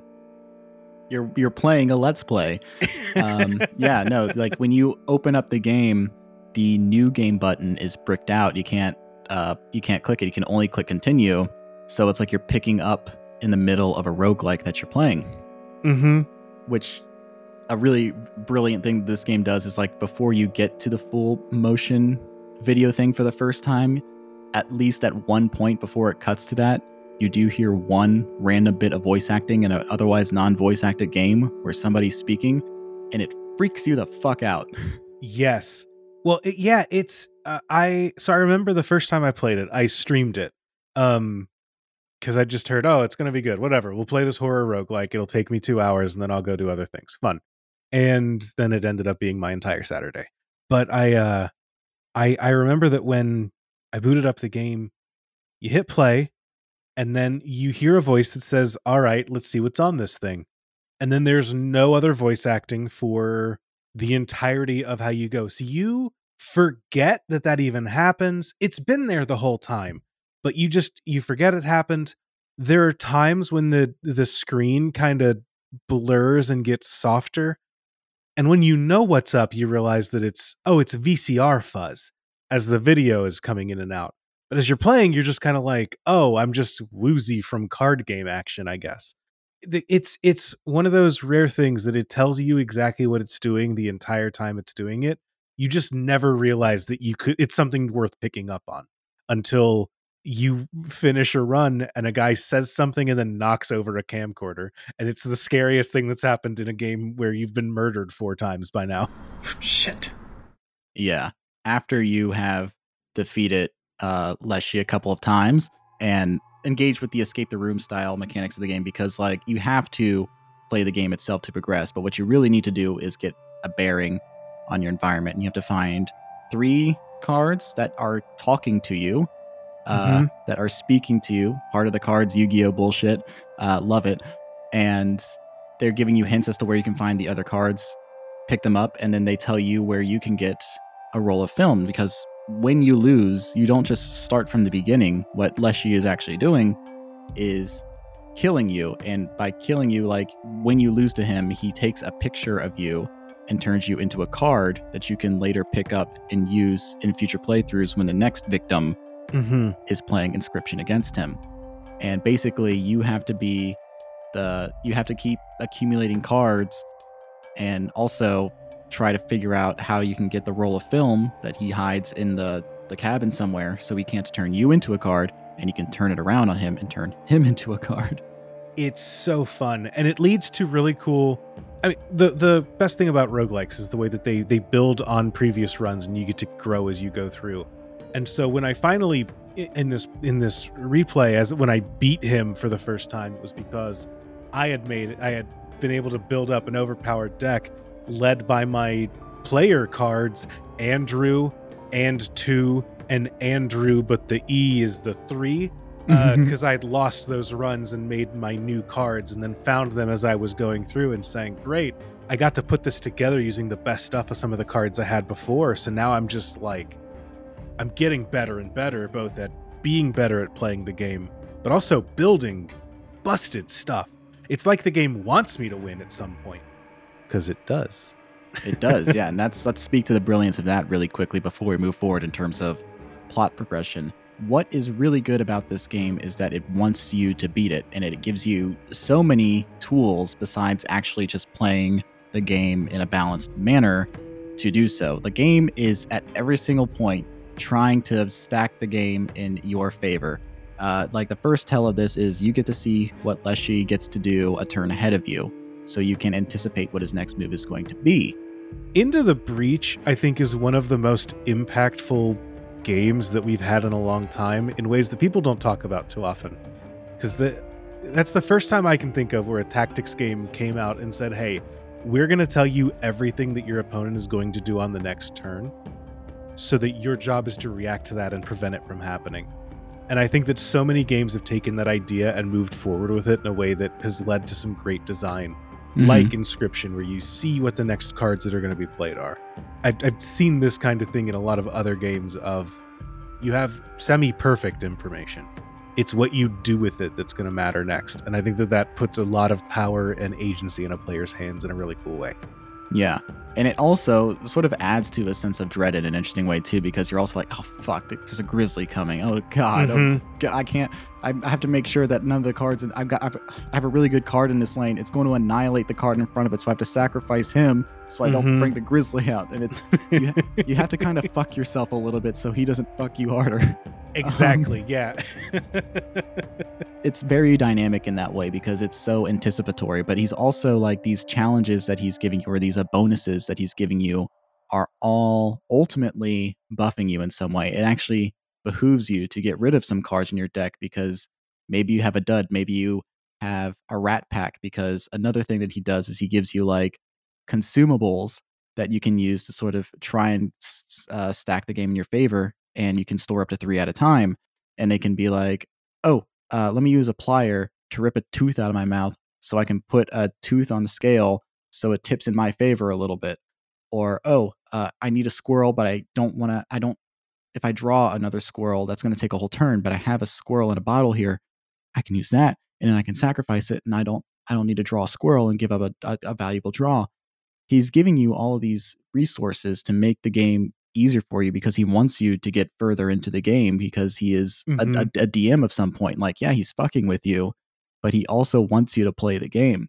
And like, there's little ways that he fucks with you too. Like, if you have like a full uh, stack of consumables and you land on a thing that would give you consumables, he gives you a rat card that isn't especially powerful and kind of just like fills your deck with a card that you kind of don't want. Mm-hmm. So that would be a card that you would want to sacrifice in favor of another card. There's so many like little things that both balance the game in an interesting way and also completely tip the scales in your favor as a player against an opponent.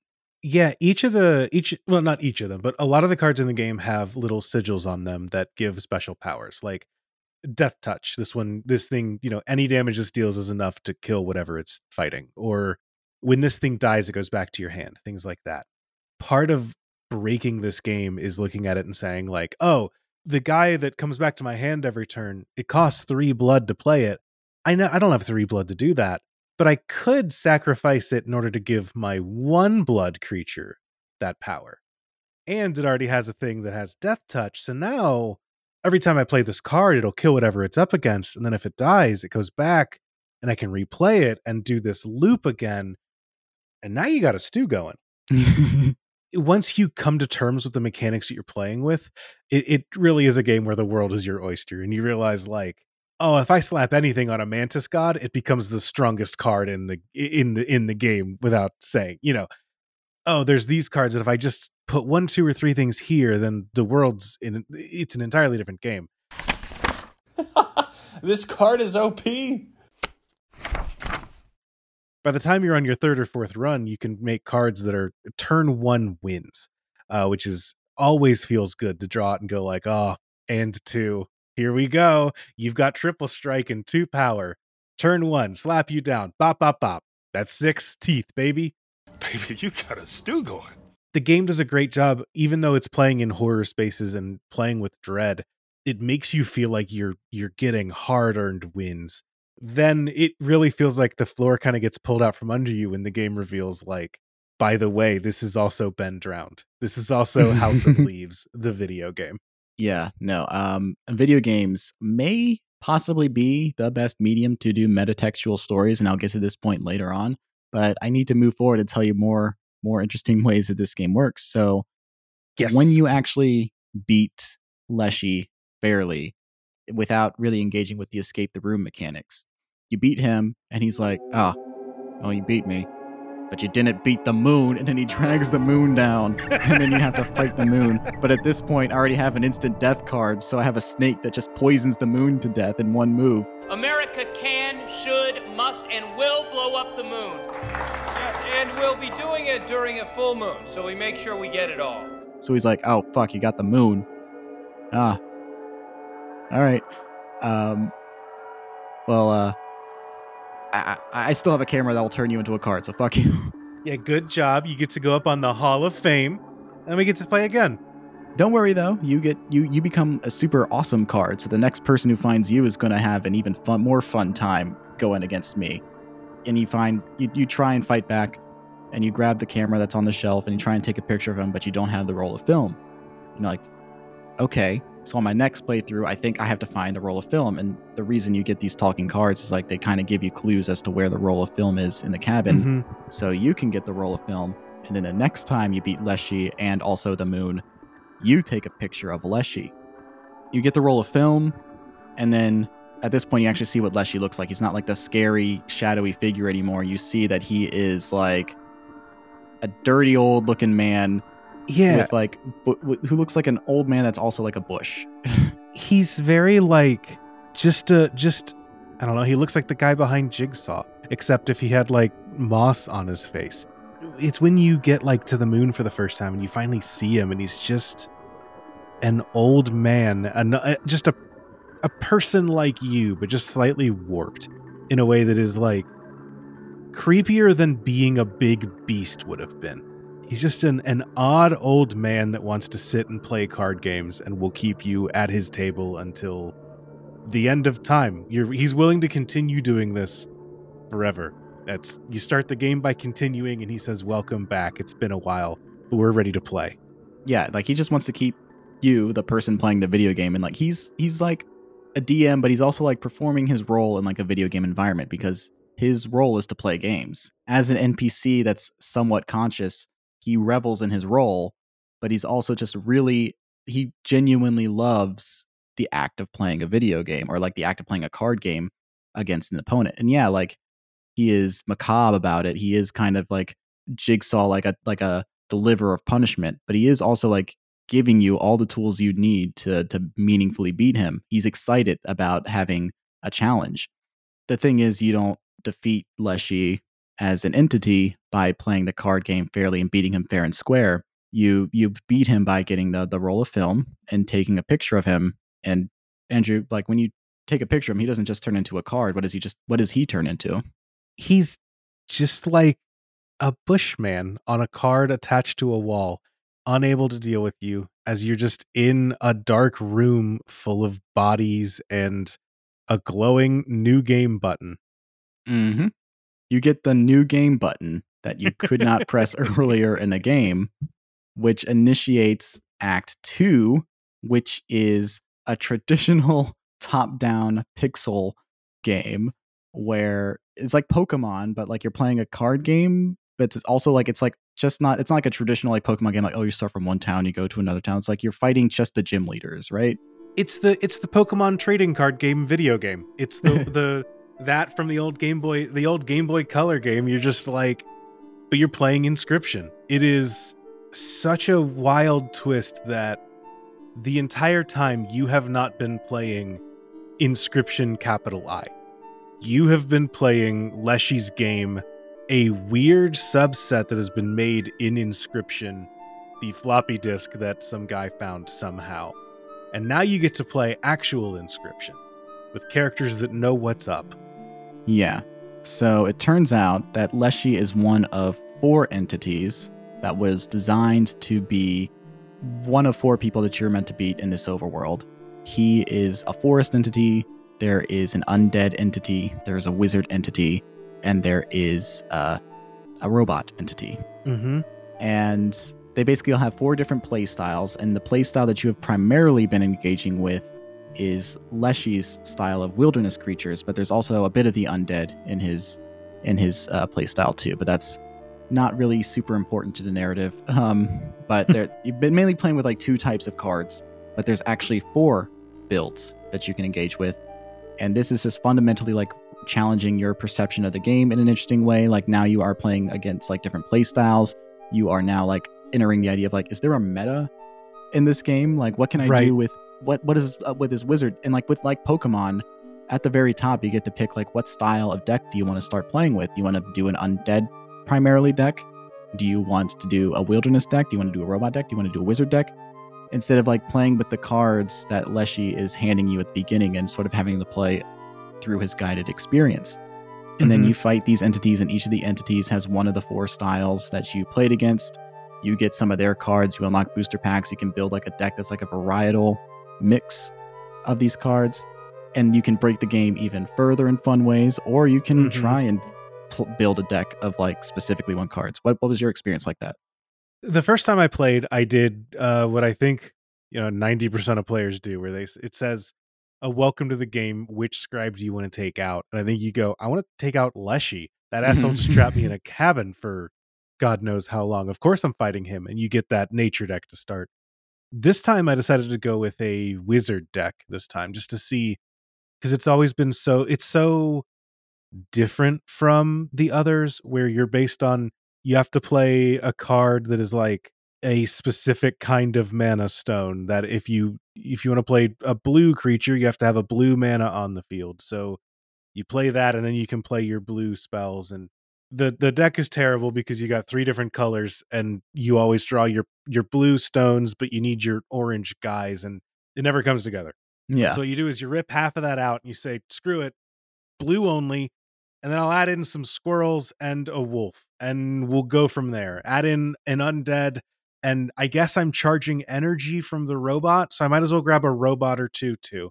And now you're trying to balance four different, you know, resource systems on top of each other in a deck. I mean, you're playing four different games, it feels like at the same time, because you've just been playing one guy this whole time and it turns out that's just a quarter of what you could be doing Yeah. In a way, he's saving you from how robust and complex this game is, but in another way, he's like completely limiting you in a ways that you didn't even think possible until you unlock the second act of the game. And that really becomes like Mhm. part of like the meta narrative of like what is uh what is like a an open experience, what is a guided experience, and then like what ultimately uh act three will do, which we'll get into shortly. Getting into like the stuff I really like about Act Two, like not as just like a response to Act One, but I mean, like the art style is very silly. I like the, the idea of like getting to like mess around with these things, like uh, and really finding new ways to engage with it, and then also finding ways that you can just break it. Uh, what I ultimately did was like I did. I started with a Leshy deck, like you said, because I think that's what most people will just default to initially. fuck this old man And then like I was like, hold on, I like this undead thing a little bit because it's like I'm I'm getting all these like bone tokens anyway, and if you get a one of those like guys whose whole thing is like I I, I just like making bones, I just like making bone like a grave digger. You could just Mhm. fundamentally break the game, so you're just like basically getting unlimited bones and s- able to sell summon a skeleton army that will break. yeah, the bones are their money and you get to just buy a new army The bones are their money. the worms are their dollars. I love Yes. I love the, the the skeleton deck if you could figure out how to like exploit it because it's just like bam, skeleton. Yeah, do- there's yeah. there's one card that has an activated ability that's just oh yeah, spend one bone, get one skeleton. And it was like, oh, but every time a skeleton dies, you get one bone. It's just unlimited skeletons. I get Yeah. free infinite skeleton deck. Perfect. literally, yeah. Like I I just kept doing that. the decks just play out in such a way that you eventually are able to just say like oh i, I just have an engine here and that's one of the things that i i love finding an engine and then iterating on it is one of my favorite things in any roguelike or any card game where you're just like great i know what i'm doing i just have to work within these confines now but this is where the power comes in and identifying that and being able to grow is just like that's the bread and butter behind card games and this game does it in such a way that like you got to find your engine and break the game in order to progress in a way that feels really empowering and fun. Yeah. Another interesting thing about the way that this uh, section of the game plays is like it changes the rules of deck building where when you're playing with Leshy's like, here's five cards or something like that, like four or five cards. I can't remember off the top of my head. Here you have like a minimum deck requirement that forces you to have like at least like what a dozen cards in your deck at all times, like 12 20. to 15. Oh, 20. You need minimum 20 cards in your deck, including Yeah. like and squirrels are now part of your deck and not a separate deck to draw from. So you don't have a Mhm. separate resource deck. Everything's just one deck. And it's like a new thing you have to get used to. So even though you understand the core mechanics of Leshy's style of play, you have to like learn this new system and then still follow the rules as you understand them and then learn also two new systems of play. It's a lot, but it was fun. I actually, you know, some people say that the first act is the best act and it is, but I do think that it is necessary to have the second act to show like the potential of this card system. The other thing that I really like about the second act, beyond just the gameplay, is the way that it starts digging deeper into the the story at play here, but also on a more meta level of like there's something up with this disc. Like this this floppy disk is bad. In act 1, you could at one point as you're getting more cards, you can find a card that is just like gray static. And when you pick it it just shows like ones and zeros binary code. There was an arg attached to this game that is uh, wild and weird and digs into the backstory of some of the things in ways that i think is it's kind of like lost where like when it explains too much of stuff that's going on it feels less interesting. But like when you don't go into any of that you just know that there's this card that like doesn't quite load right when you try to play it and then in act two you start getting into like you can wander through the geometry at some points and find image files that aren't quite loading correctly and photographs that aren't quite loading correctly. And at some point, you meet an NPC who talks about the old underscore data, that there's something on this disk that is old and bad and broken. She doesn't play the game anymore because she's encountered the old data and it has messed with her ability to be a gameplay piece. There's something in this disk deeper than just these four characters who have a power struggle based on card games. And I, I love as it starts getting into that deeper level of things. Right. Three cards that are talking to you in the first act of the game are the other three scribes with their own uh, decks and powers and abilities. Mm-hmm. And the first one that you get is a s- who takes the form of the robot in the second act, P03. Uh, Mhm. And then that sort of becomes like he's the one that wants to sort of usurp Leshy and sort of take over as uh, the new flesh, the new, the new, uh, the new DM of the guided inscryption experience.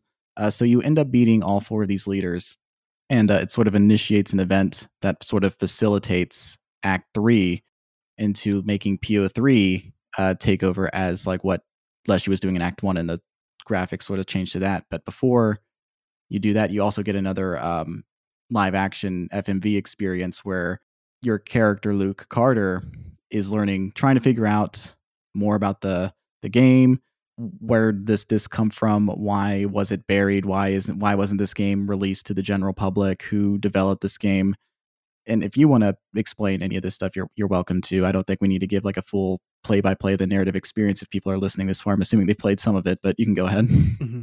No, I, I I think that it's something that's much cooler to experience than it is to have a guy tell you about. But I one thing that I I love about it is you you keep finding a couple things that get like that recur through there at at one point this might have been between acts 2 and 3 it might have been in act 3 cuz act 3 you get a lot more interspersing between the gameplay and new cuts to this guy trying to deal with stuff in his own life but there are some things that keep popping up like the name Casey pops up uh, she's a one of the death cards you could find before in Act One.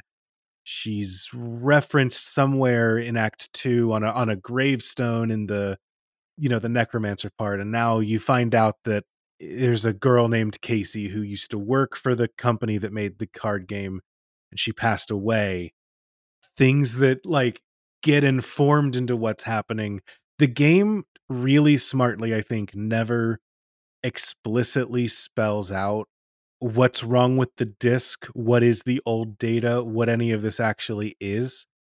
But I think that it it leads to a a deeper creeping, more existential dread within the game itself as like the game is breaking on fundamental levels that you only realize when you go outside of it and you're a guy with a floppy disk going, "What the fuck is wrong with you?" uh, as he tries to figure out why this car- why this game was literally buried in the woods. Yeah, and then you get you try and call the company. He tries to call the company about this inscryption game, like trying to get information about, like, hey, why was this game? What what's the deal with this? And then somebody be like, you need to return that. You need to return that game immediately. Give us that game. And then sending Yeah. somebody to his house to constantly harass him was like, you're the guy who called about a game that you have, right? You have proprietary technology. We'll sue the shit out of you if you don't give us that game. Like just intimidation tactic. the classic company answer of uh no we never made that game that game doesn't exist if you have a copy of it it is our official property and you do need to return it though uh and you're just like that's a fun little paradox there That's not real. That's not mine. Give it back. Exactly exactly you know, yeah, that that whole thing. But you lead into Act Three, where P03, the robot, is sort of taking over as the DM, and that's when sort of like more and more of like the meta narrative really comes into form, and it's what I love most about the game as an experience, a narrative experience at least, in terms of like telling like there's obviously like this is a meta narrative in the literal in the in the very literal sense of like this is a game that is breaking the fourth wall and using that fourth wall as one of its load bearing story elements where you are interacting with a quote unquote real world against the fake reality and the fake reality you know like that that that part of meta. But there's also like the meta narrative that it's telling about the nature of what gameplay is the nature of mm-hmm. narrative driven stories and the nature of what makes a good DM versus a bad DM. Like the the ultimate antagonist of this game is a fucking terrible DM who like people say like oh you know the game isn't as good as it is in the first act and that's basically by design yeah it's it's kind of the point because there's I, I've read a lot about like magic card design and and Wizards of the Coast puts out a lot of like game design articles about how you design card games, specifically magic, which is a fascinating treasure trove. But one of the things they mm. talk about is that they have like three primary psychographic of players that they use when they design a card game. You've got your uh Johnnies who just care about like I want to play the biggest thing. I just want to have the coolest card, the biggest thing I can do, the neatest thing. Uh, you have a Timmy or Tammy, which is like, I want to do the cool thing. I want to figure out how the three or four cards can play together and do something neat. And I play cards as a reflection of myself. I'm I'm putting a creative element into what I'm doing. And then you have the spike, who is the person that just I just want to play the best card. I just want to win the game. I want to do what I can. I'm here to to optimize. I'm here to win. And I think that this section of the game does an interesting job of saying, what's the game look like if it's designed by a spike? And that's who you get in Poe. And Poe says things uh, like as he's talking to you in all three acts, where he he says things like, That was a misplay. You fucked up there. Like yeah I would have done that differently. He talks like people I know from my competitive Magic the Gathering days. You know, your backseat um, DMs your backseat DMs. Exactly. He is the guy that is just there to optimize and to win. And it's kind of his plan because he he's I'm here to win. I've got a thing in mind I want to do, and I'm here to make sure it happens. But it is just this is what happens when the person that is in, in charge of the thing isn't the person that cares about maintaining the the ma- maintaining the cabin in the woods, maintaining the aesthetic, maintaining you know he, he doesn't have a tutorial. He just says, "Oh fuck it, here you go, play your cards." Leshy's like, "Oh, you can't get too far. You can't actually win till the third try because I have to slowly introduce you to new mechanics over time." I don't know. It's an interesting look at the meta mechanics of how you design and navigate leading a gameplay experience. Right. Like it's it's it's it's, it's such such an interesting thing to like say like oh you know like it's a it's a game about like a good DM versus a bad DM because like Leshy you know as like you you play against him like obviously he's like you know killing people and turning them into cards and everything but like in terms of like you uh, a player playing a game and him being the facilitator of the game he's incredible at his job he cultivates an aesthetic he cultivates an environment he immerses you into the experience when I was playing this game. Uh, my roommate Avery, who was in the Pokemon Emerald episode, uh, was listening to the game and like without like even really watching the game, he said this game is scary because the the the constant music, the ambient music playing in the environment mm-hmm. was just scary and frightening. When you do the fishmonger mini boss that he creates for you, it is the scariest sounding, scariest feeling, most tense experience. And nothing that Poe or P03 creates in his world is remotely as engaging or evocative as that. Like if somebody who is passively consuming this game is able to have an emotional reaction out of it uh, as well in the first act as my roommate did, like that that is a testament to like what the game itself inscryption and also like what the person facilitating the game leshy is able to do as a dm versus poe who is literally a robot his environment is literally a robotic environment that's cold and sterile and blue. Mm-hmm. And like his map is literally just a recreation of the map from Act Two, whereas Leshy created his own maps and his own challenges on those maps. I think another another part of that is that there's also what you know as a player, because in Act One you know that the cabin is real. Act Three you know that his place is fake as you've gone through act two and realized, oh, we've zoomed out so far that when we zoom back in, I know that I'm just stuck in post thing. I can probably break out of this, right? Like I can, you know, we're just in his little world, uh, as shitty as it may be. yeah. There's like like the way that that game ultimately keeps from being bad, even though you're playing against a quote unquote bad DM, is like the, the, the central card game is still a fun card game to play. And mm-hmm. like the thing about like Poe is like another thing about bad DMs or that or like the stereotype of them is like they're mechanics driven rather than like story driven. They're like sticklers about rules. They're very particular about the ways of play and wants you to play the game in a certain way because that's how the rules outline them.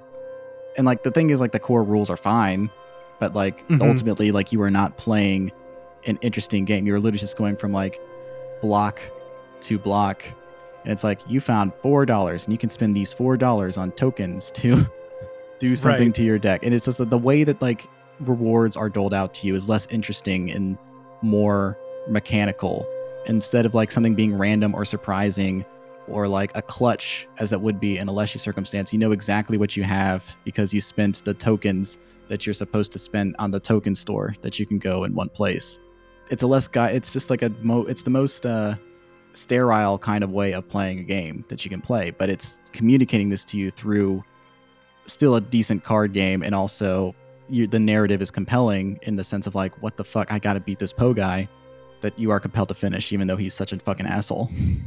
it's a much more linear section of the game which is I mean by design we're we're we've we're no longer pretending that this is a roguelike deck builder. We're showing this is a deck builder, but like we are playing through a linear narrative here but it also I think that it it keeps people engaged by doing more metatextual things with the boss fights in the section.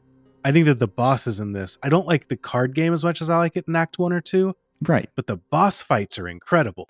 Mm-hmm. Uh, you have one that deals with using actual files on your computer to play things. One fight, uh, one fight connects to your Steam user, uh, your your Steam friends. Um, I got killed uh, in one boss fight by Jay, who you had on for your uh, the the Outer Wilds episode. Mhm. Um, you know, a friend of my my boss killed me. A different attempt that I played. Um, there's a really cool section with a photographer where you get to photograph the board state that you can revert to at any time Mhm. the the boss fights in this section are really cool and and i think that they do a, a lot of lifting to carry you through to the very small act four and the end of the game through making those interesting boss fights now that you're in a more linear path Yeah, those boss fights are nuts, and uh, the the PS5 version of the game does something similar. Like you're using like your PlayStation friends and doing that, Mhm. uh, and like the I guess I don't know if like does does the game like actually access your real files? so it does uh and i don't remember if the game actually does delete i think the game does not actually delete your files if Right. you uh because at some point you can give it your oldest most precious file and then it'll say great i've made a card out of it. If the card dies i'll delete this file. I believe that what happens is if that card dies uh, it generates a readme text in that file location that says hey we're not going to actually delete your file. But you probably should since we told you we would. It's on you if you want to delete it but you did say that you would. Yeah, like the the, the way they do that in uh, the PlayStation 5 version is like obviously Mhm. they don't have that, so they just like create fake files and a fake thing that you can select, which is a compromise. But like the fact that they use refi- real files in the computer version of the game is like, ah, I should have played that one. That's so cool. I I was streaming it and I was just like, oh shit, y'all are finding out what the new podcast episode coming out is because that's the last file directory I opened on my computer. Good to know. Uh, we'll pick the first episode of ARGonauts. That's my oldest file that I that's very precious. Playing it, playing it again was kind of funny because I'm doing it on the Steam Deck, so it popped up and it was just like, "Hey, I know you're in the middle of a boss fight, but could you sort through a Linux file pathing on the Steam Deck on Valve's proprietary device?" I'm just like, I have no idea what any of these files are or do. I hope I don't tell it to delete something eh, system load bearing. it's it's it's psycho mantis shit. I love it so much. It's- Absolutely, it's incredible. Yeah, no. So like those boss fights are incredible. It's just like the the stuff between because like okay, uh, here's an example of like the ways that this the the pathing to those bosses is like sterile. Like we already said, it's a one for one recreation of the the overworld map in Act Two. So it's like I already know this map. I can like eyeball where exactly I need to go just by remembering what the map from Act Two looks like. But also like Mhm. you could fight the bosses in Act Two in any order you wanted to. Uh, and in this one, you are stuck in a specific order because when you go to uh, a boss, like there's like some gatekeeper who's like, uh, "Come back when you beat two bosses." That's such a boring way of addressing an obstacle. With the way that Pokemon would address linearity, where it didn't want you to go someplace, is Mhm. like there's a Snorlax in this path, and you need to get the flute to wake up Snorlax, which you can't do until like in the game. It's like, oh, you have to beat like a requisite number of gyms, and then you can come back to this area and do that. But it's never like there's never a guy standing there that's like, you don't have three gym badges. Come back when you get three gym badges, because that's non-immersive game design. He is not remotely interested in like doing the storytelling stuff that like engages you in a game. The guy literally just is like, oh, this this bridge will be repaired when you when you beat two bosses. Come back when you beat two bosses. They yeah, they'll do that early on, but it's more like, hey, you don't have a single gym badge yet. Go beat Brock. You're too baby brain to come and fight through this next area. Like, but even Mhm. then, it's just like, hey, you said you're part of the league, right? There's your guy. Prove it. Yeah, like they, they will have like there's some like stupid gating in Pokemon overall, but like I'm saying like there's a lot of like great Mhm. ones too that like really No, like, absolutely. But Poe as like a DM is just like doing the most literal like you haven't beat two bosses yet. Come back, come back when you beat two bosses. Yeah. it's great in a shitty way. It's great. hmm did you want to talk about like the ending at all, or did you just want to? I don't know. I think the ending of this game is incredible. I I, Yeah. I don't want to. I know we've pulled off the spoiler curtain, but I also don't want to like if people are like me who just listen to things even when they're being spoiled for things they don't.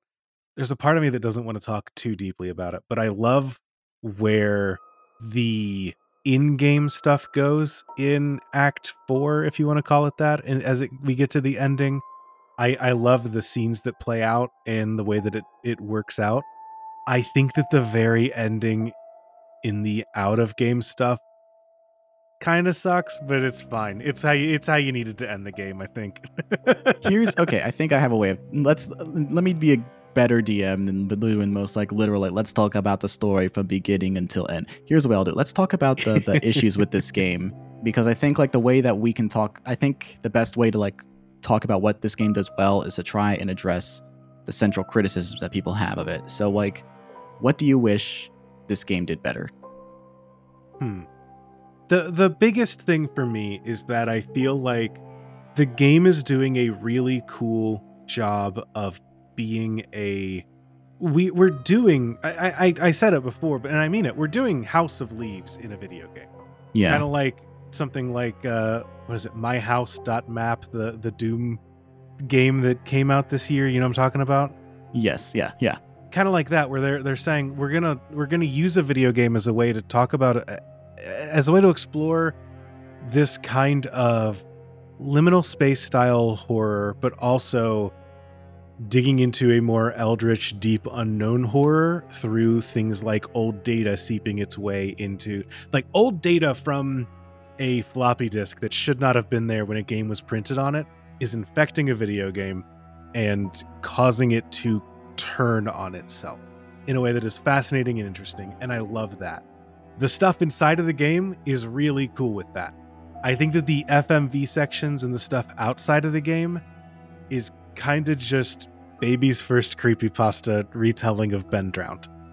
Kind of. So that's that's generally where I land on it. The actual stuff within the game is really incredible, but I do think like I think the FMV stuff is like a means to an end as like a connective tissue. Mm-hmm. Like I think it's really cool in presentation in the sense where it's like the way that you are able to like click the files and watch these things and fast forward and rewind them.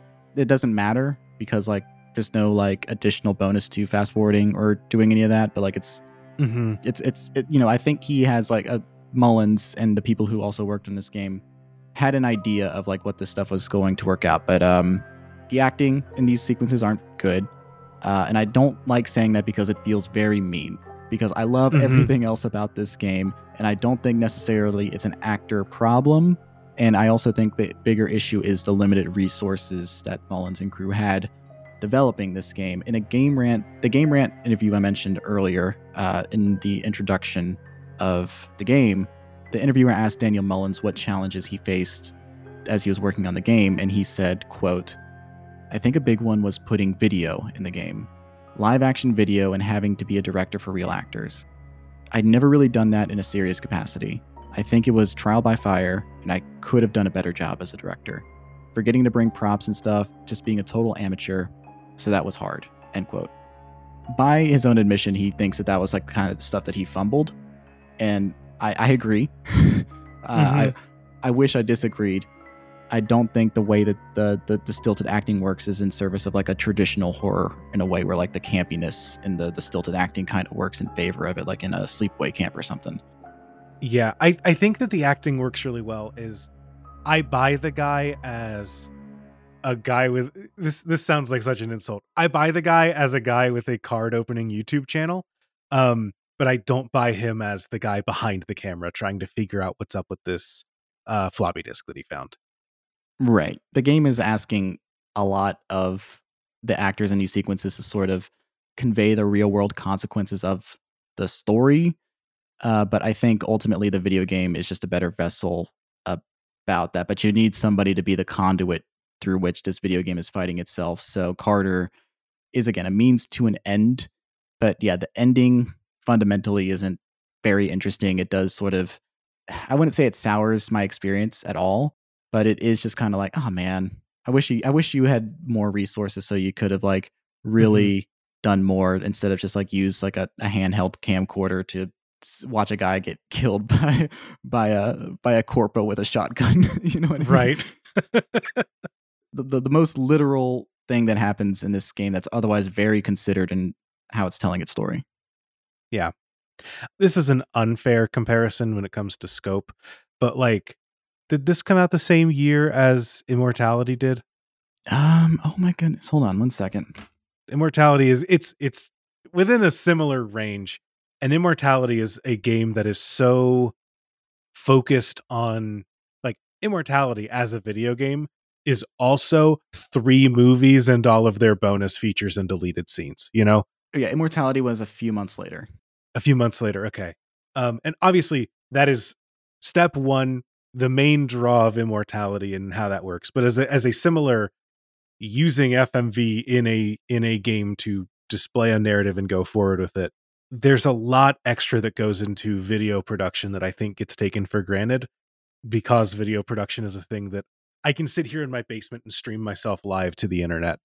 That takes on a whole nother level if I'm trying to put together scripted scenes where I'm trying to act, carry a story forward, and also deliver lines and move things forward while telling a story for a video game as well. And I think that it sounds like Mullins also ran into that same issue of the scope on this is much bigger than I expected to, even though it's such a small sliver of the game that it doesn't quite, it, it never quite sticks the landing because we give it the level of care that we think it does based on the small slice that it is within our actual video game. Yeah, no, I think this game is incredibly like I think this game is like so smart about like what games are as like an entertainment vessel and also like a way to really tell impactful and meaningful stories. And FMV is a dip into another genre uh, or a different medium Yeah. outside of video games. So like the challenges that that bring about are not fundamentally unique to video games and that doesn't water down its message at all. It's just like it's an interesting way that it, like it's almost in service of like the how good this is at being video games that the part that fundamentally is weak is the thing that is the least video game about it uh, the least distinct to video games at least yeah i'm not saying fmvs are less than any other video game i'm just saying like the thing that is least specific to video games i guess is a way of saying um Mhm. so yeah i think that that is like a weakness that is it's like a, like a weakness that somehow underlines the strengths of what this is saying about stories and Yeah. yeah I, again i feel bad critiquing it just because like I, he was trying it's just like this game got this game's so good and the game got so popular that it sticks out in a way that like it, it's like if a like a movie that like almost becomes too popular Yeah, and I, I, I, I also, I don't know. I don't think the guy's bad. I just don't No. think that he's. I don't think he's given a lot of good direction, and I don't think that. I don't think that the writing that he has lends itself well to trying to carry this kind of narrative and be the connecting tissue that it needs to be. Yeah, no, like by Mullins' own admission, he's never really done serious directing before for acting. And he never really like rose to so I wouldn't be surprised if he was just like, I'm doing this take because this is the take that gets us to the next take. And then from there we can do this. It's it's a it was a, it would be a difficult challenge for an actor of any kind to do this and to do it well. So it's not like Mhm. when I say like the acting isn't great, that's if you've ever acted before, it's a symbiotic relationship between the director and giving the director what they want. And that doesn't necessarily gel with what you're able to do as a performer. You're ultimately working in service of something. So if I'm not saying X is a bad actor so much, it's just like the acting isn't great. Absolved. You're absolved. Yeah, no, I, I 100% feel you. Yeah, everyone is free of sin. absolved, absolved. You're all absolved. Everybody's free of sin.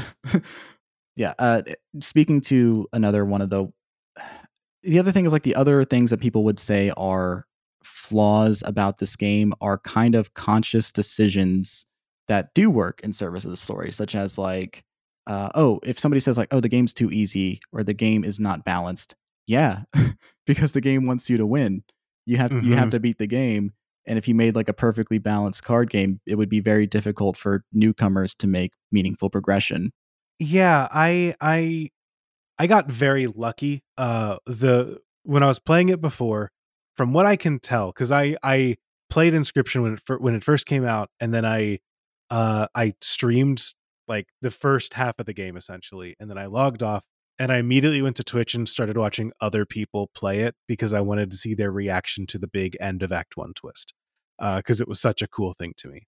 And what I quickly realized is that I got very lucky because I did uh, like a first run that I lost, and then a second run that I lost, and then a third run where through the things you can do outside of the uh, the the card game through the the escape the cabin segments, I was able to get all of the um like I got the film canister, I got the uh everything that I needed to progress the game to the end in my third playthrough, which is the first time that you're able to win. Before then if you get too far the game does a hard stop and sends you like Leshy drops 8 grizzly bears with flying and fly blocking. So just like you are not progressing past a certain point if you're too early into the game. I was able to beat the roguelike deck building section at the first possible moment. And so it felt really natural to progress on and go to Act 2 from there. And what I saw in a lot of other playthroughs was just like a lot of struggle to figure out exactly where the puzzles needed to line up.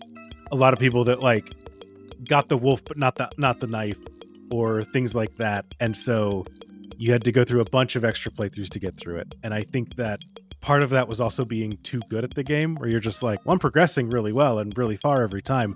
I haven't had to engage with the other stuff because I know how card games work. I have a thousand hours in Slay the Spire. And so when this card game is a little more simplistic, it really feels like I'm struggling here. I understand where that can trip people up, where it's like, this game's too easy. How come I haven't won yet? And it's like, we haven't had to rely on the crutches that are what you need to get to Act 2. Yeah. There's another thing where it's like the game is fun. So it's like losing isn't the worst thing in the world because you get to Mhm. keep playing Leshy's game. So it's almost like a like self-perpetuating failure because like you're not really too concerned where it's like, well, I don't feel like I need to use like the stuff around me to make progression, but it's necessary for a story point to do so. So I can see where people struggle to fight against it, but it is almost another thing that's in its favor that the game is so compelling that I don't know, like the the wall that you hit is like I'm having fun. I'm not I'm not really doing my best to like explain this well, but you know what I mean, right? No, I feel you. This is me getting onto my artsy fartsy bullshit, but it kind of bugs me that they ended up releasing Kaycee's mod, the DLC that lets you just play Act One like it's a roguelike and just continue to do the deck like the roguelike deck building stuff, like as Mhm. an endless game, like it is a Slay the Spire. Because I'm just like, that that misses the whole point. yeah, You're supposed to beat it and move on to the real inscryption. I understand how it's defeating, but I'm glad that the people who want just a fun card Mhm. game to play have it. So it's like it's it's not as like damaging as like when an action film that's like about how violence is bad like has like it's not the Starship Troopers sequel The problem. sickest gunfights. yeah, yeah. like it's like you know at least it's not that fundamentally breaking but uh I, I i can understand like the fr- frustration where it's like it is running counter to the the, the, the grand point of it but at, you know at the end of the day you made the game too fun dude yeah. it's a good problem to have. yeah uh speaking to this a little bit another challenge that mullins described was the difficulty when developing this game quote i would have some people telling me they would beat the bad guy in the cabin in 20 hours and it's amazing they even persisted that long because it was so hard and they were so frustrated some people would tell me they'd breeze through it in two hours so i had to try and find ways to modulate that so people who find it too easy take a bit longer and get more roadblocks and people who find it too hard can eventually overcome it uh, I don't know if I fully succeeded in the end there.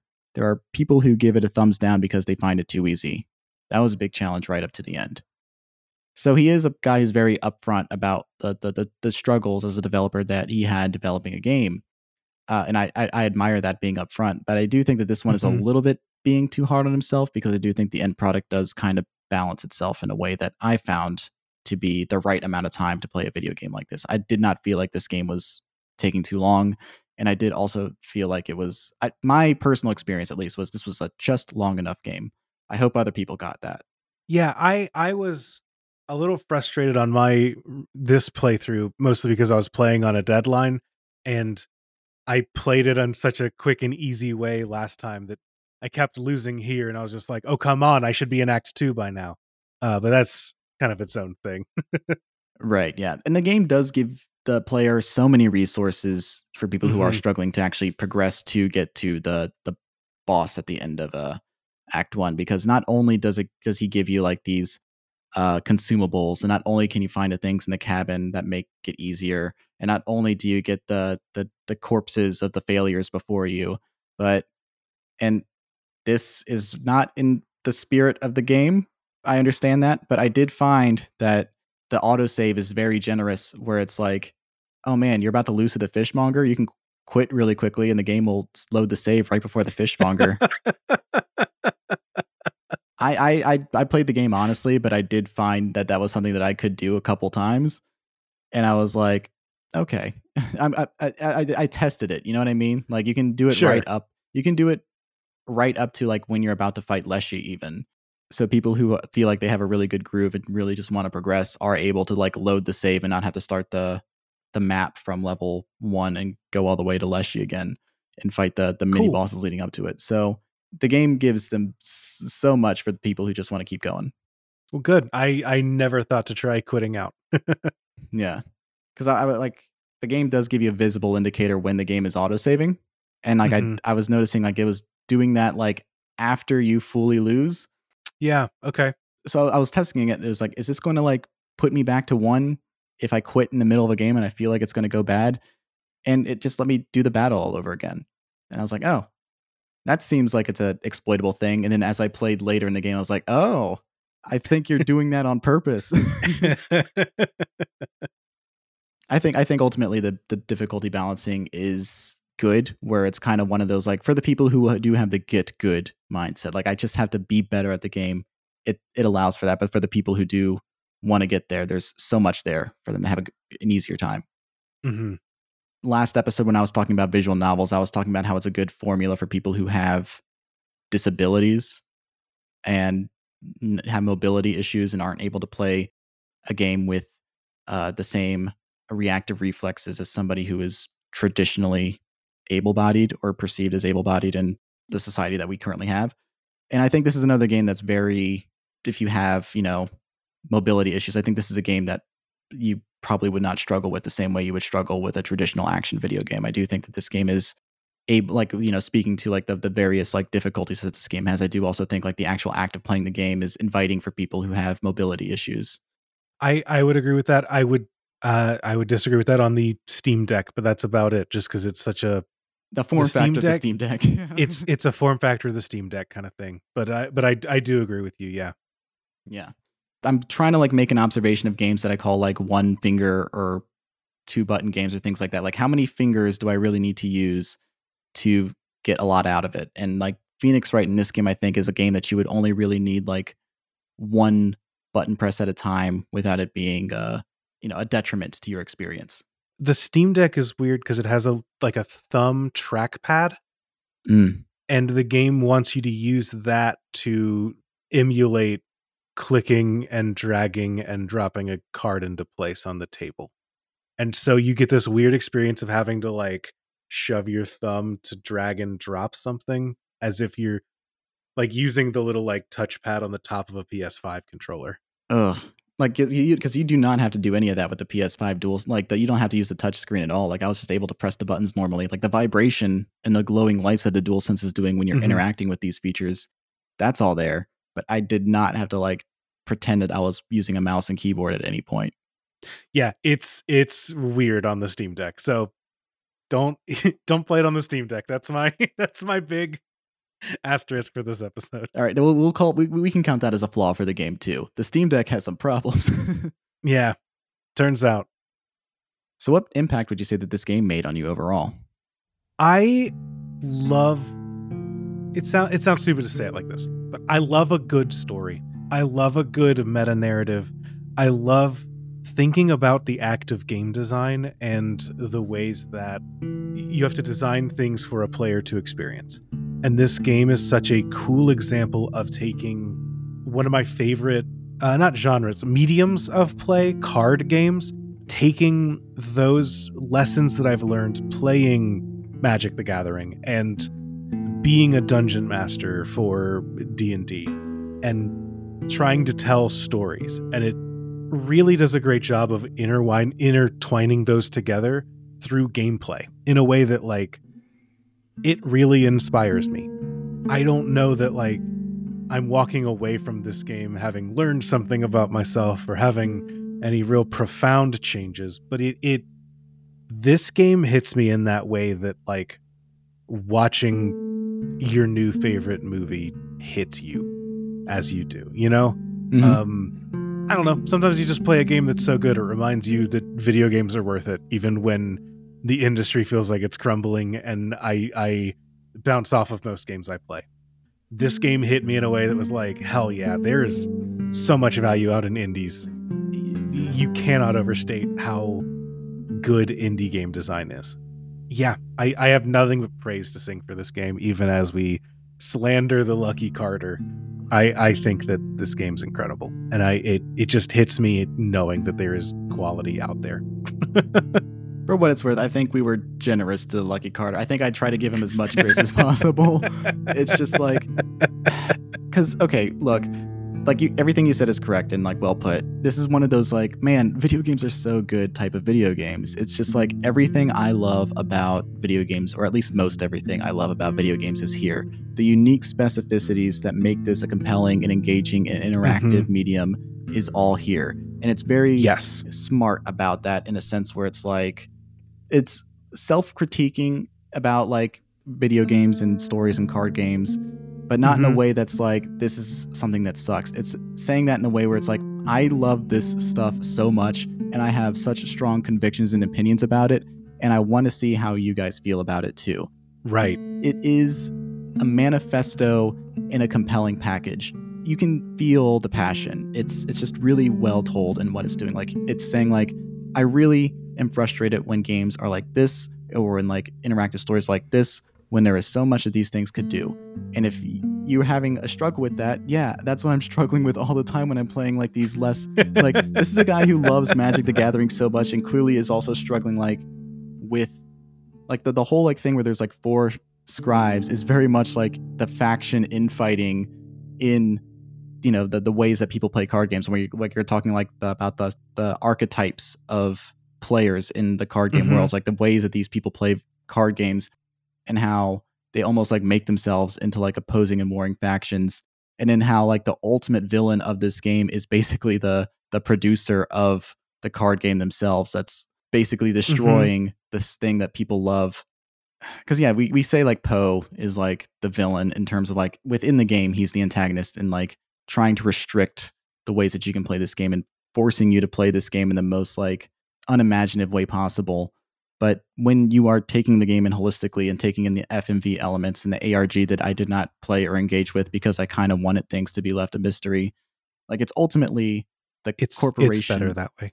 yeah the, the the people who publish or produce the the card game that was lovingly made driving a woman to madness and her dying and then like the remnants of this being this game that is representative of all like the sin within this company and then like when somebody finds it and digs it up and tries to report it they kill the guy.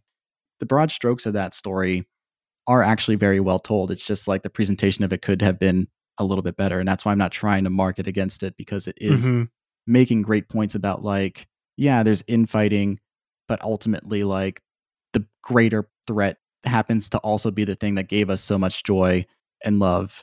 And i don't there's just so much there's just so much good there's just so much good stuff on its mind and i love the way it's presented so much Yeah, you you couldn't make the inscryption movie. You know, you couldn't do the novelization of inscryption. Mhm. It's such a a video game as video game that like it reminds me a lot of something like Undertale, where when it is at its best, it is engaging with the medium of itself and looking at the way that we interact with the thing that it is in a way that's really compelling. And it's even more compelling because it's about card games to me.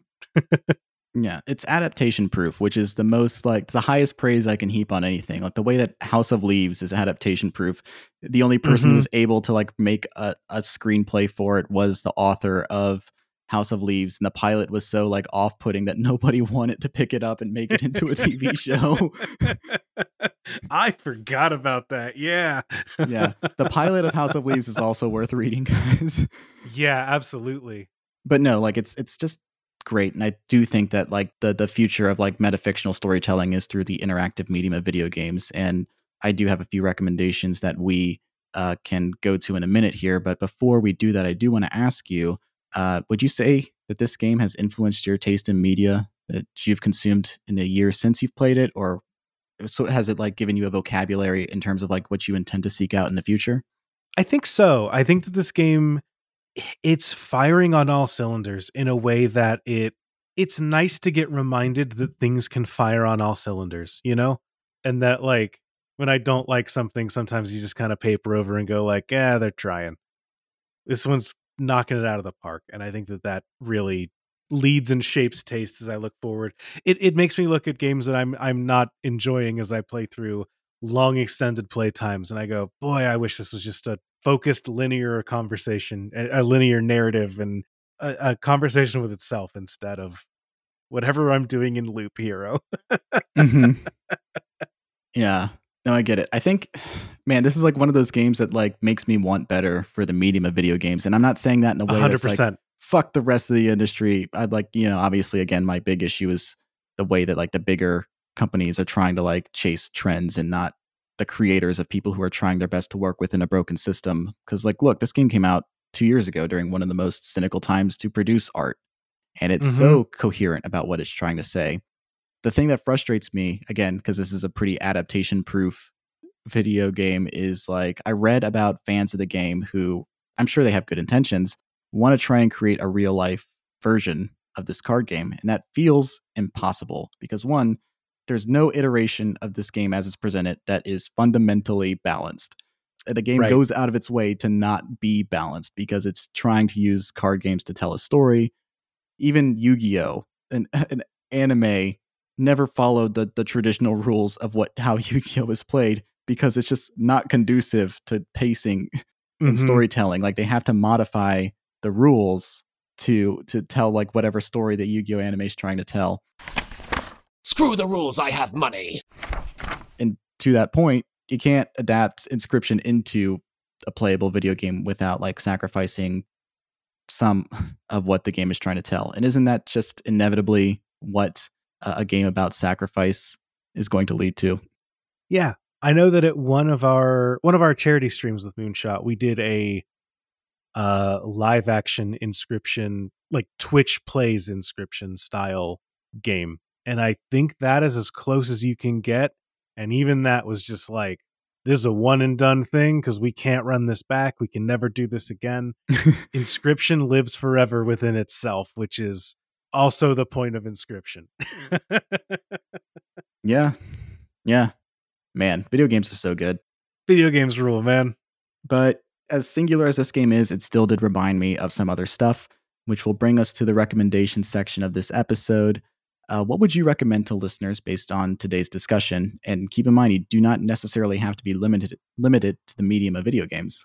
I mean, I would definitely say check out if you like Inscryption and you haven't checked out House of Leaves. By all means, you should go check out House of Leaves. Yeah, that is that is just directly inspiring to this same with things like Ben Drowned, that the old ARG and web creepy pasta about a haunted video game. I don't know that that necessarily holds up, holds up, but it is foundational. So I mm-hmm. recommend checking that out. That, and I would recommend trying out a card game. Personally, I think Magic's really good. I think that the Digimon trading card game is good. I know that there are cool trading card games out there like Flesh and Blood, like Weiss Schwarz, I think still exists.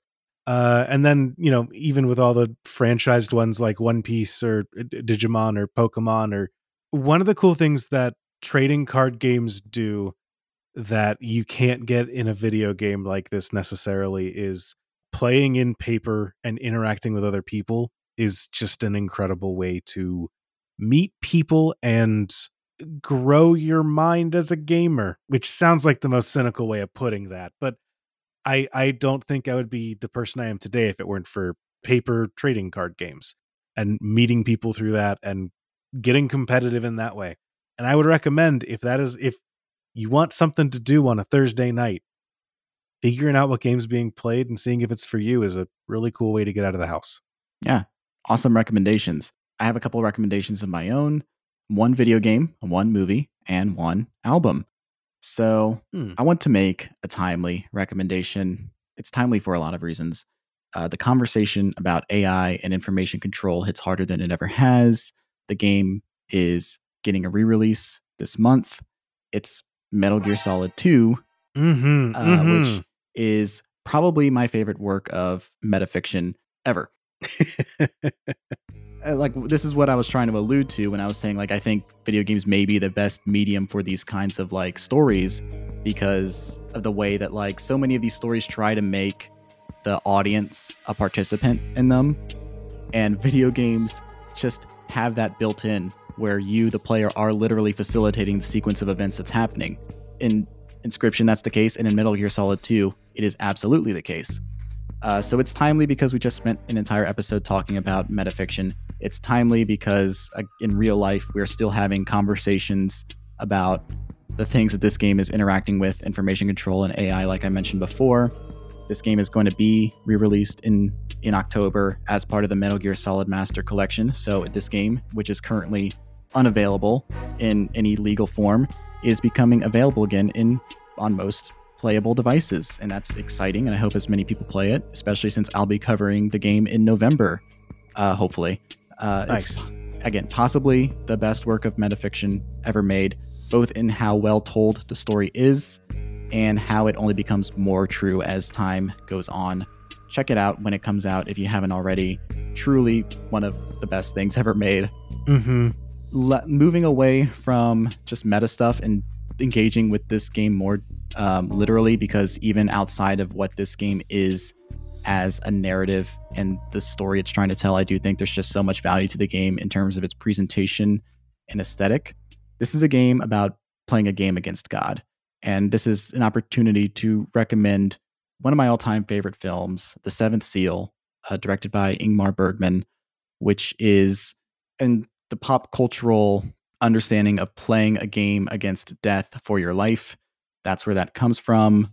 Mm-hmm. And people seem to regard black and white foreign films as like this inaccessible thing. And I do not think that is the case with Ingmar Bergman, especially The Seventh Seal. The Seventh Seal is funny.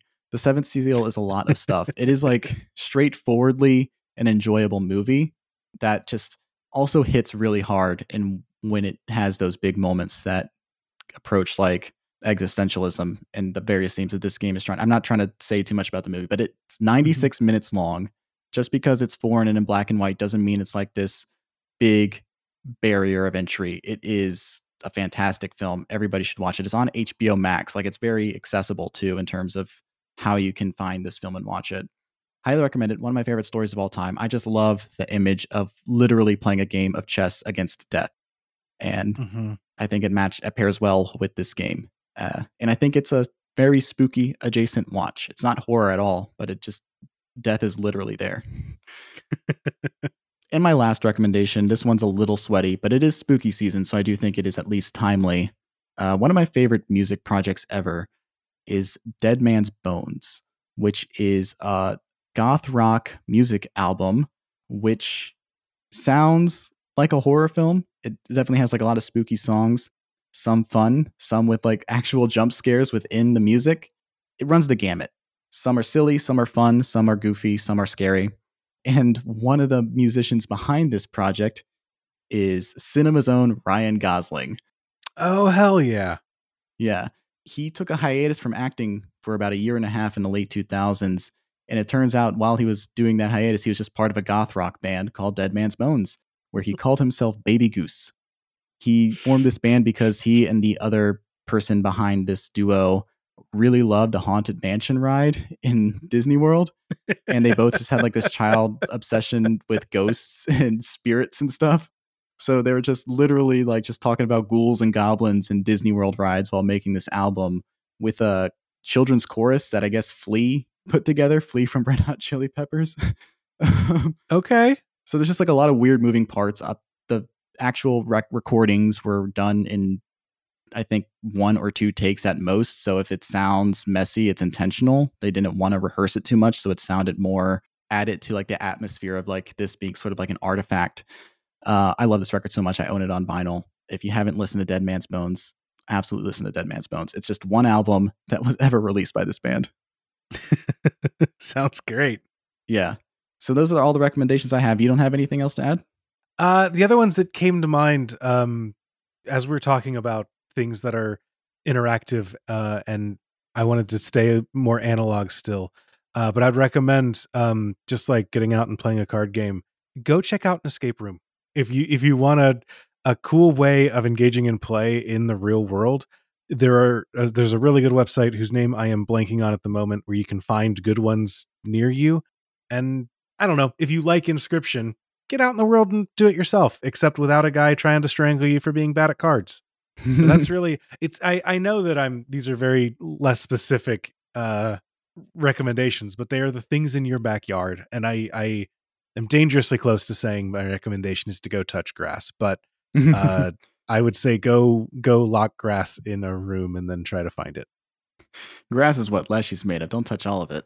oh yeah, actually never mind. We need to touch less grass. Yeah. All right. So that's that's inscryption. Uh I'm really glad I got to talk about this with you. So thank you so much for making the time to come on and talk about such a uniquely great game. Andrew, this was a super fun conversation as evidenced by how long we spent talking to each other. I'll finally let you go, but before you leave, please promote the hell out of yourself.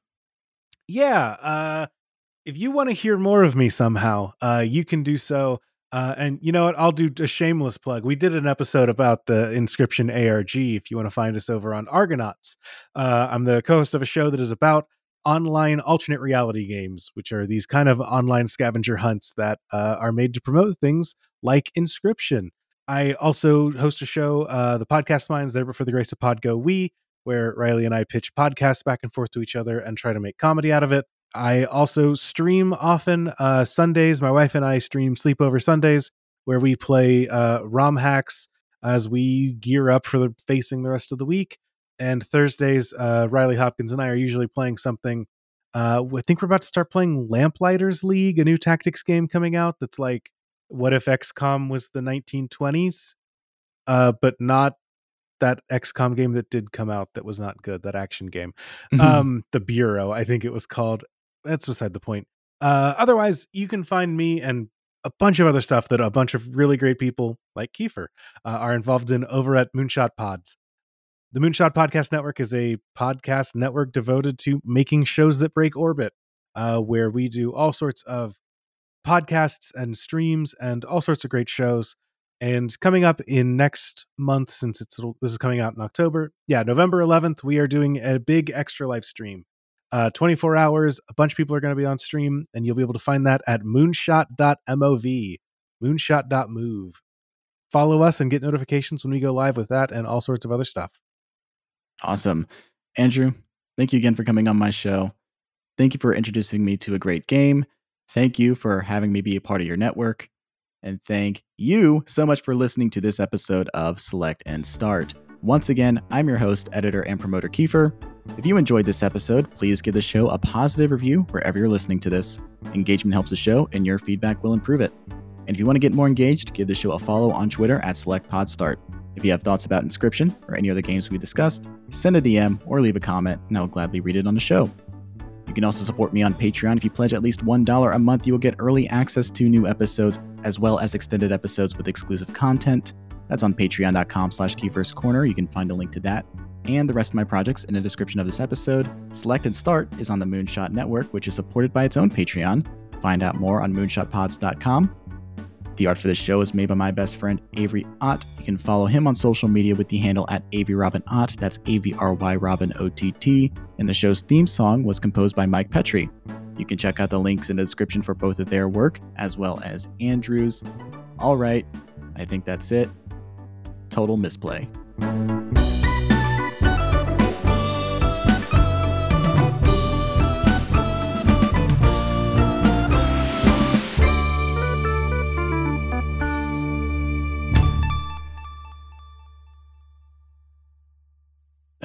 Yeah, no. Uh, ro- uh, shoplift from Kroger, it's fine. Um, anyway. Yeah. Uh, if I don't edit this out, I'm sorry. Uh, I you, you can't arrest me because I'm God. uh,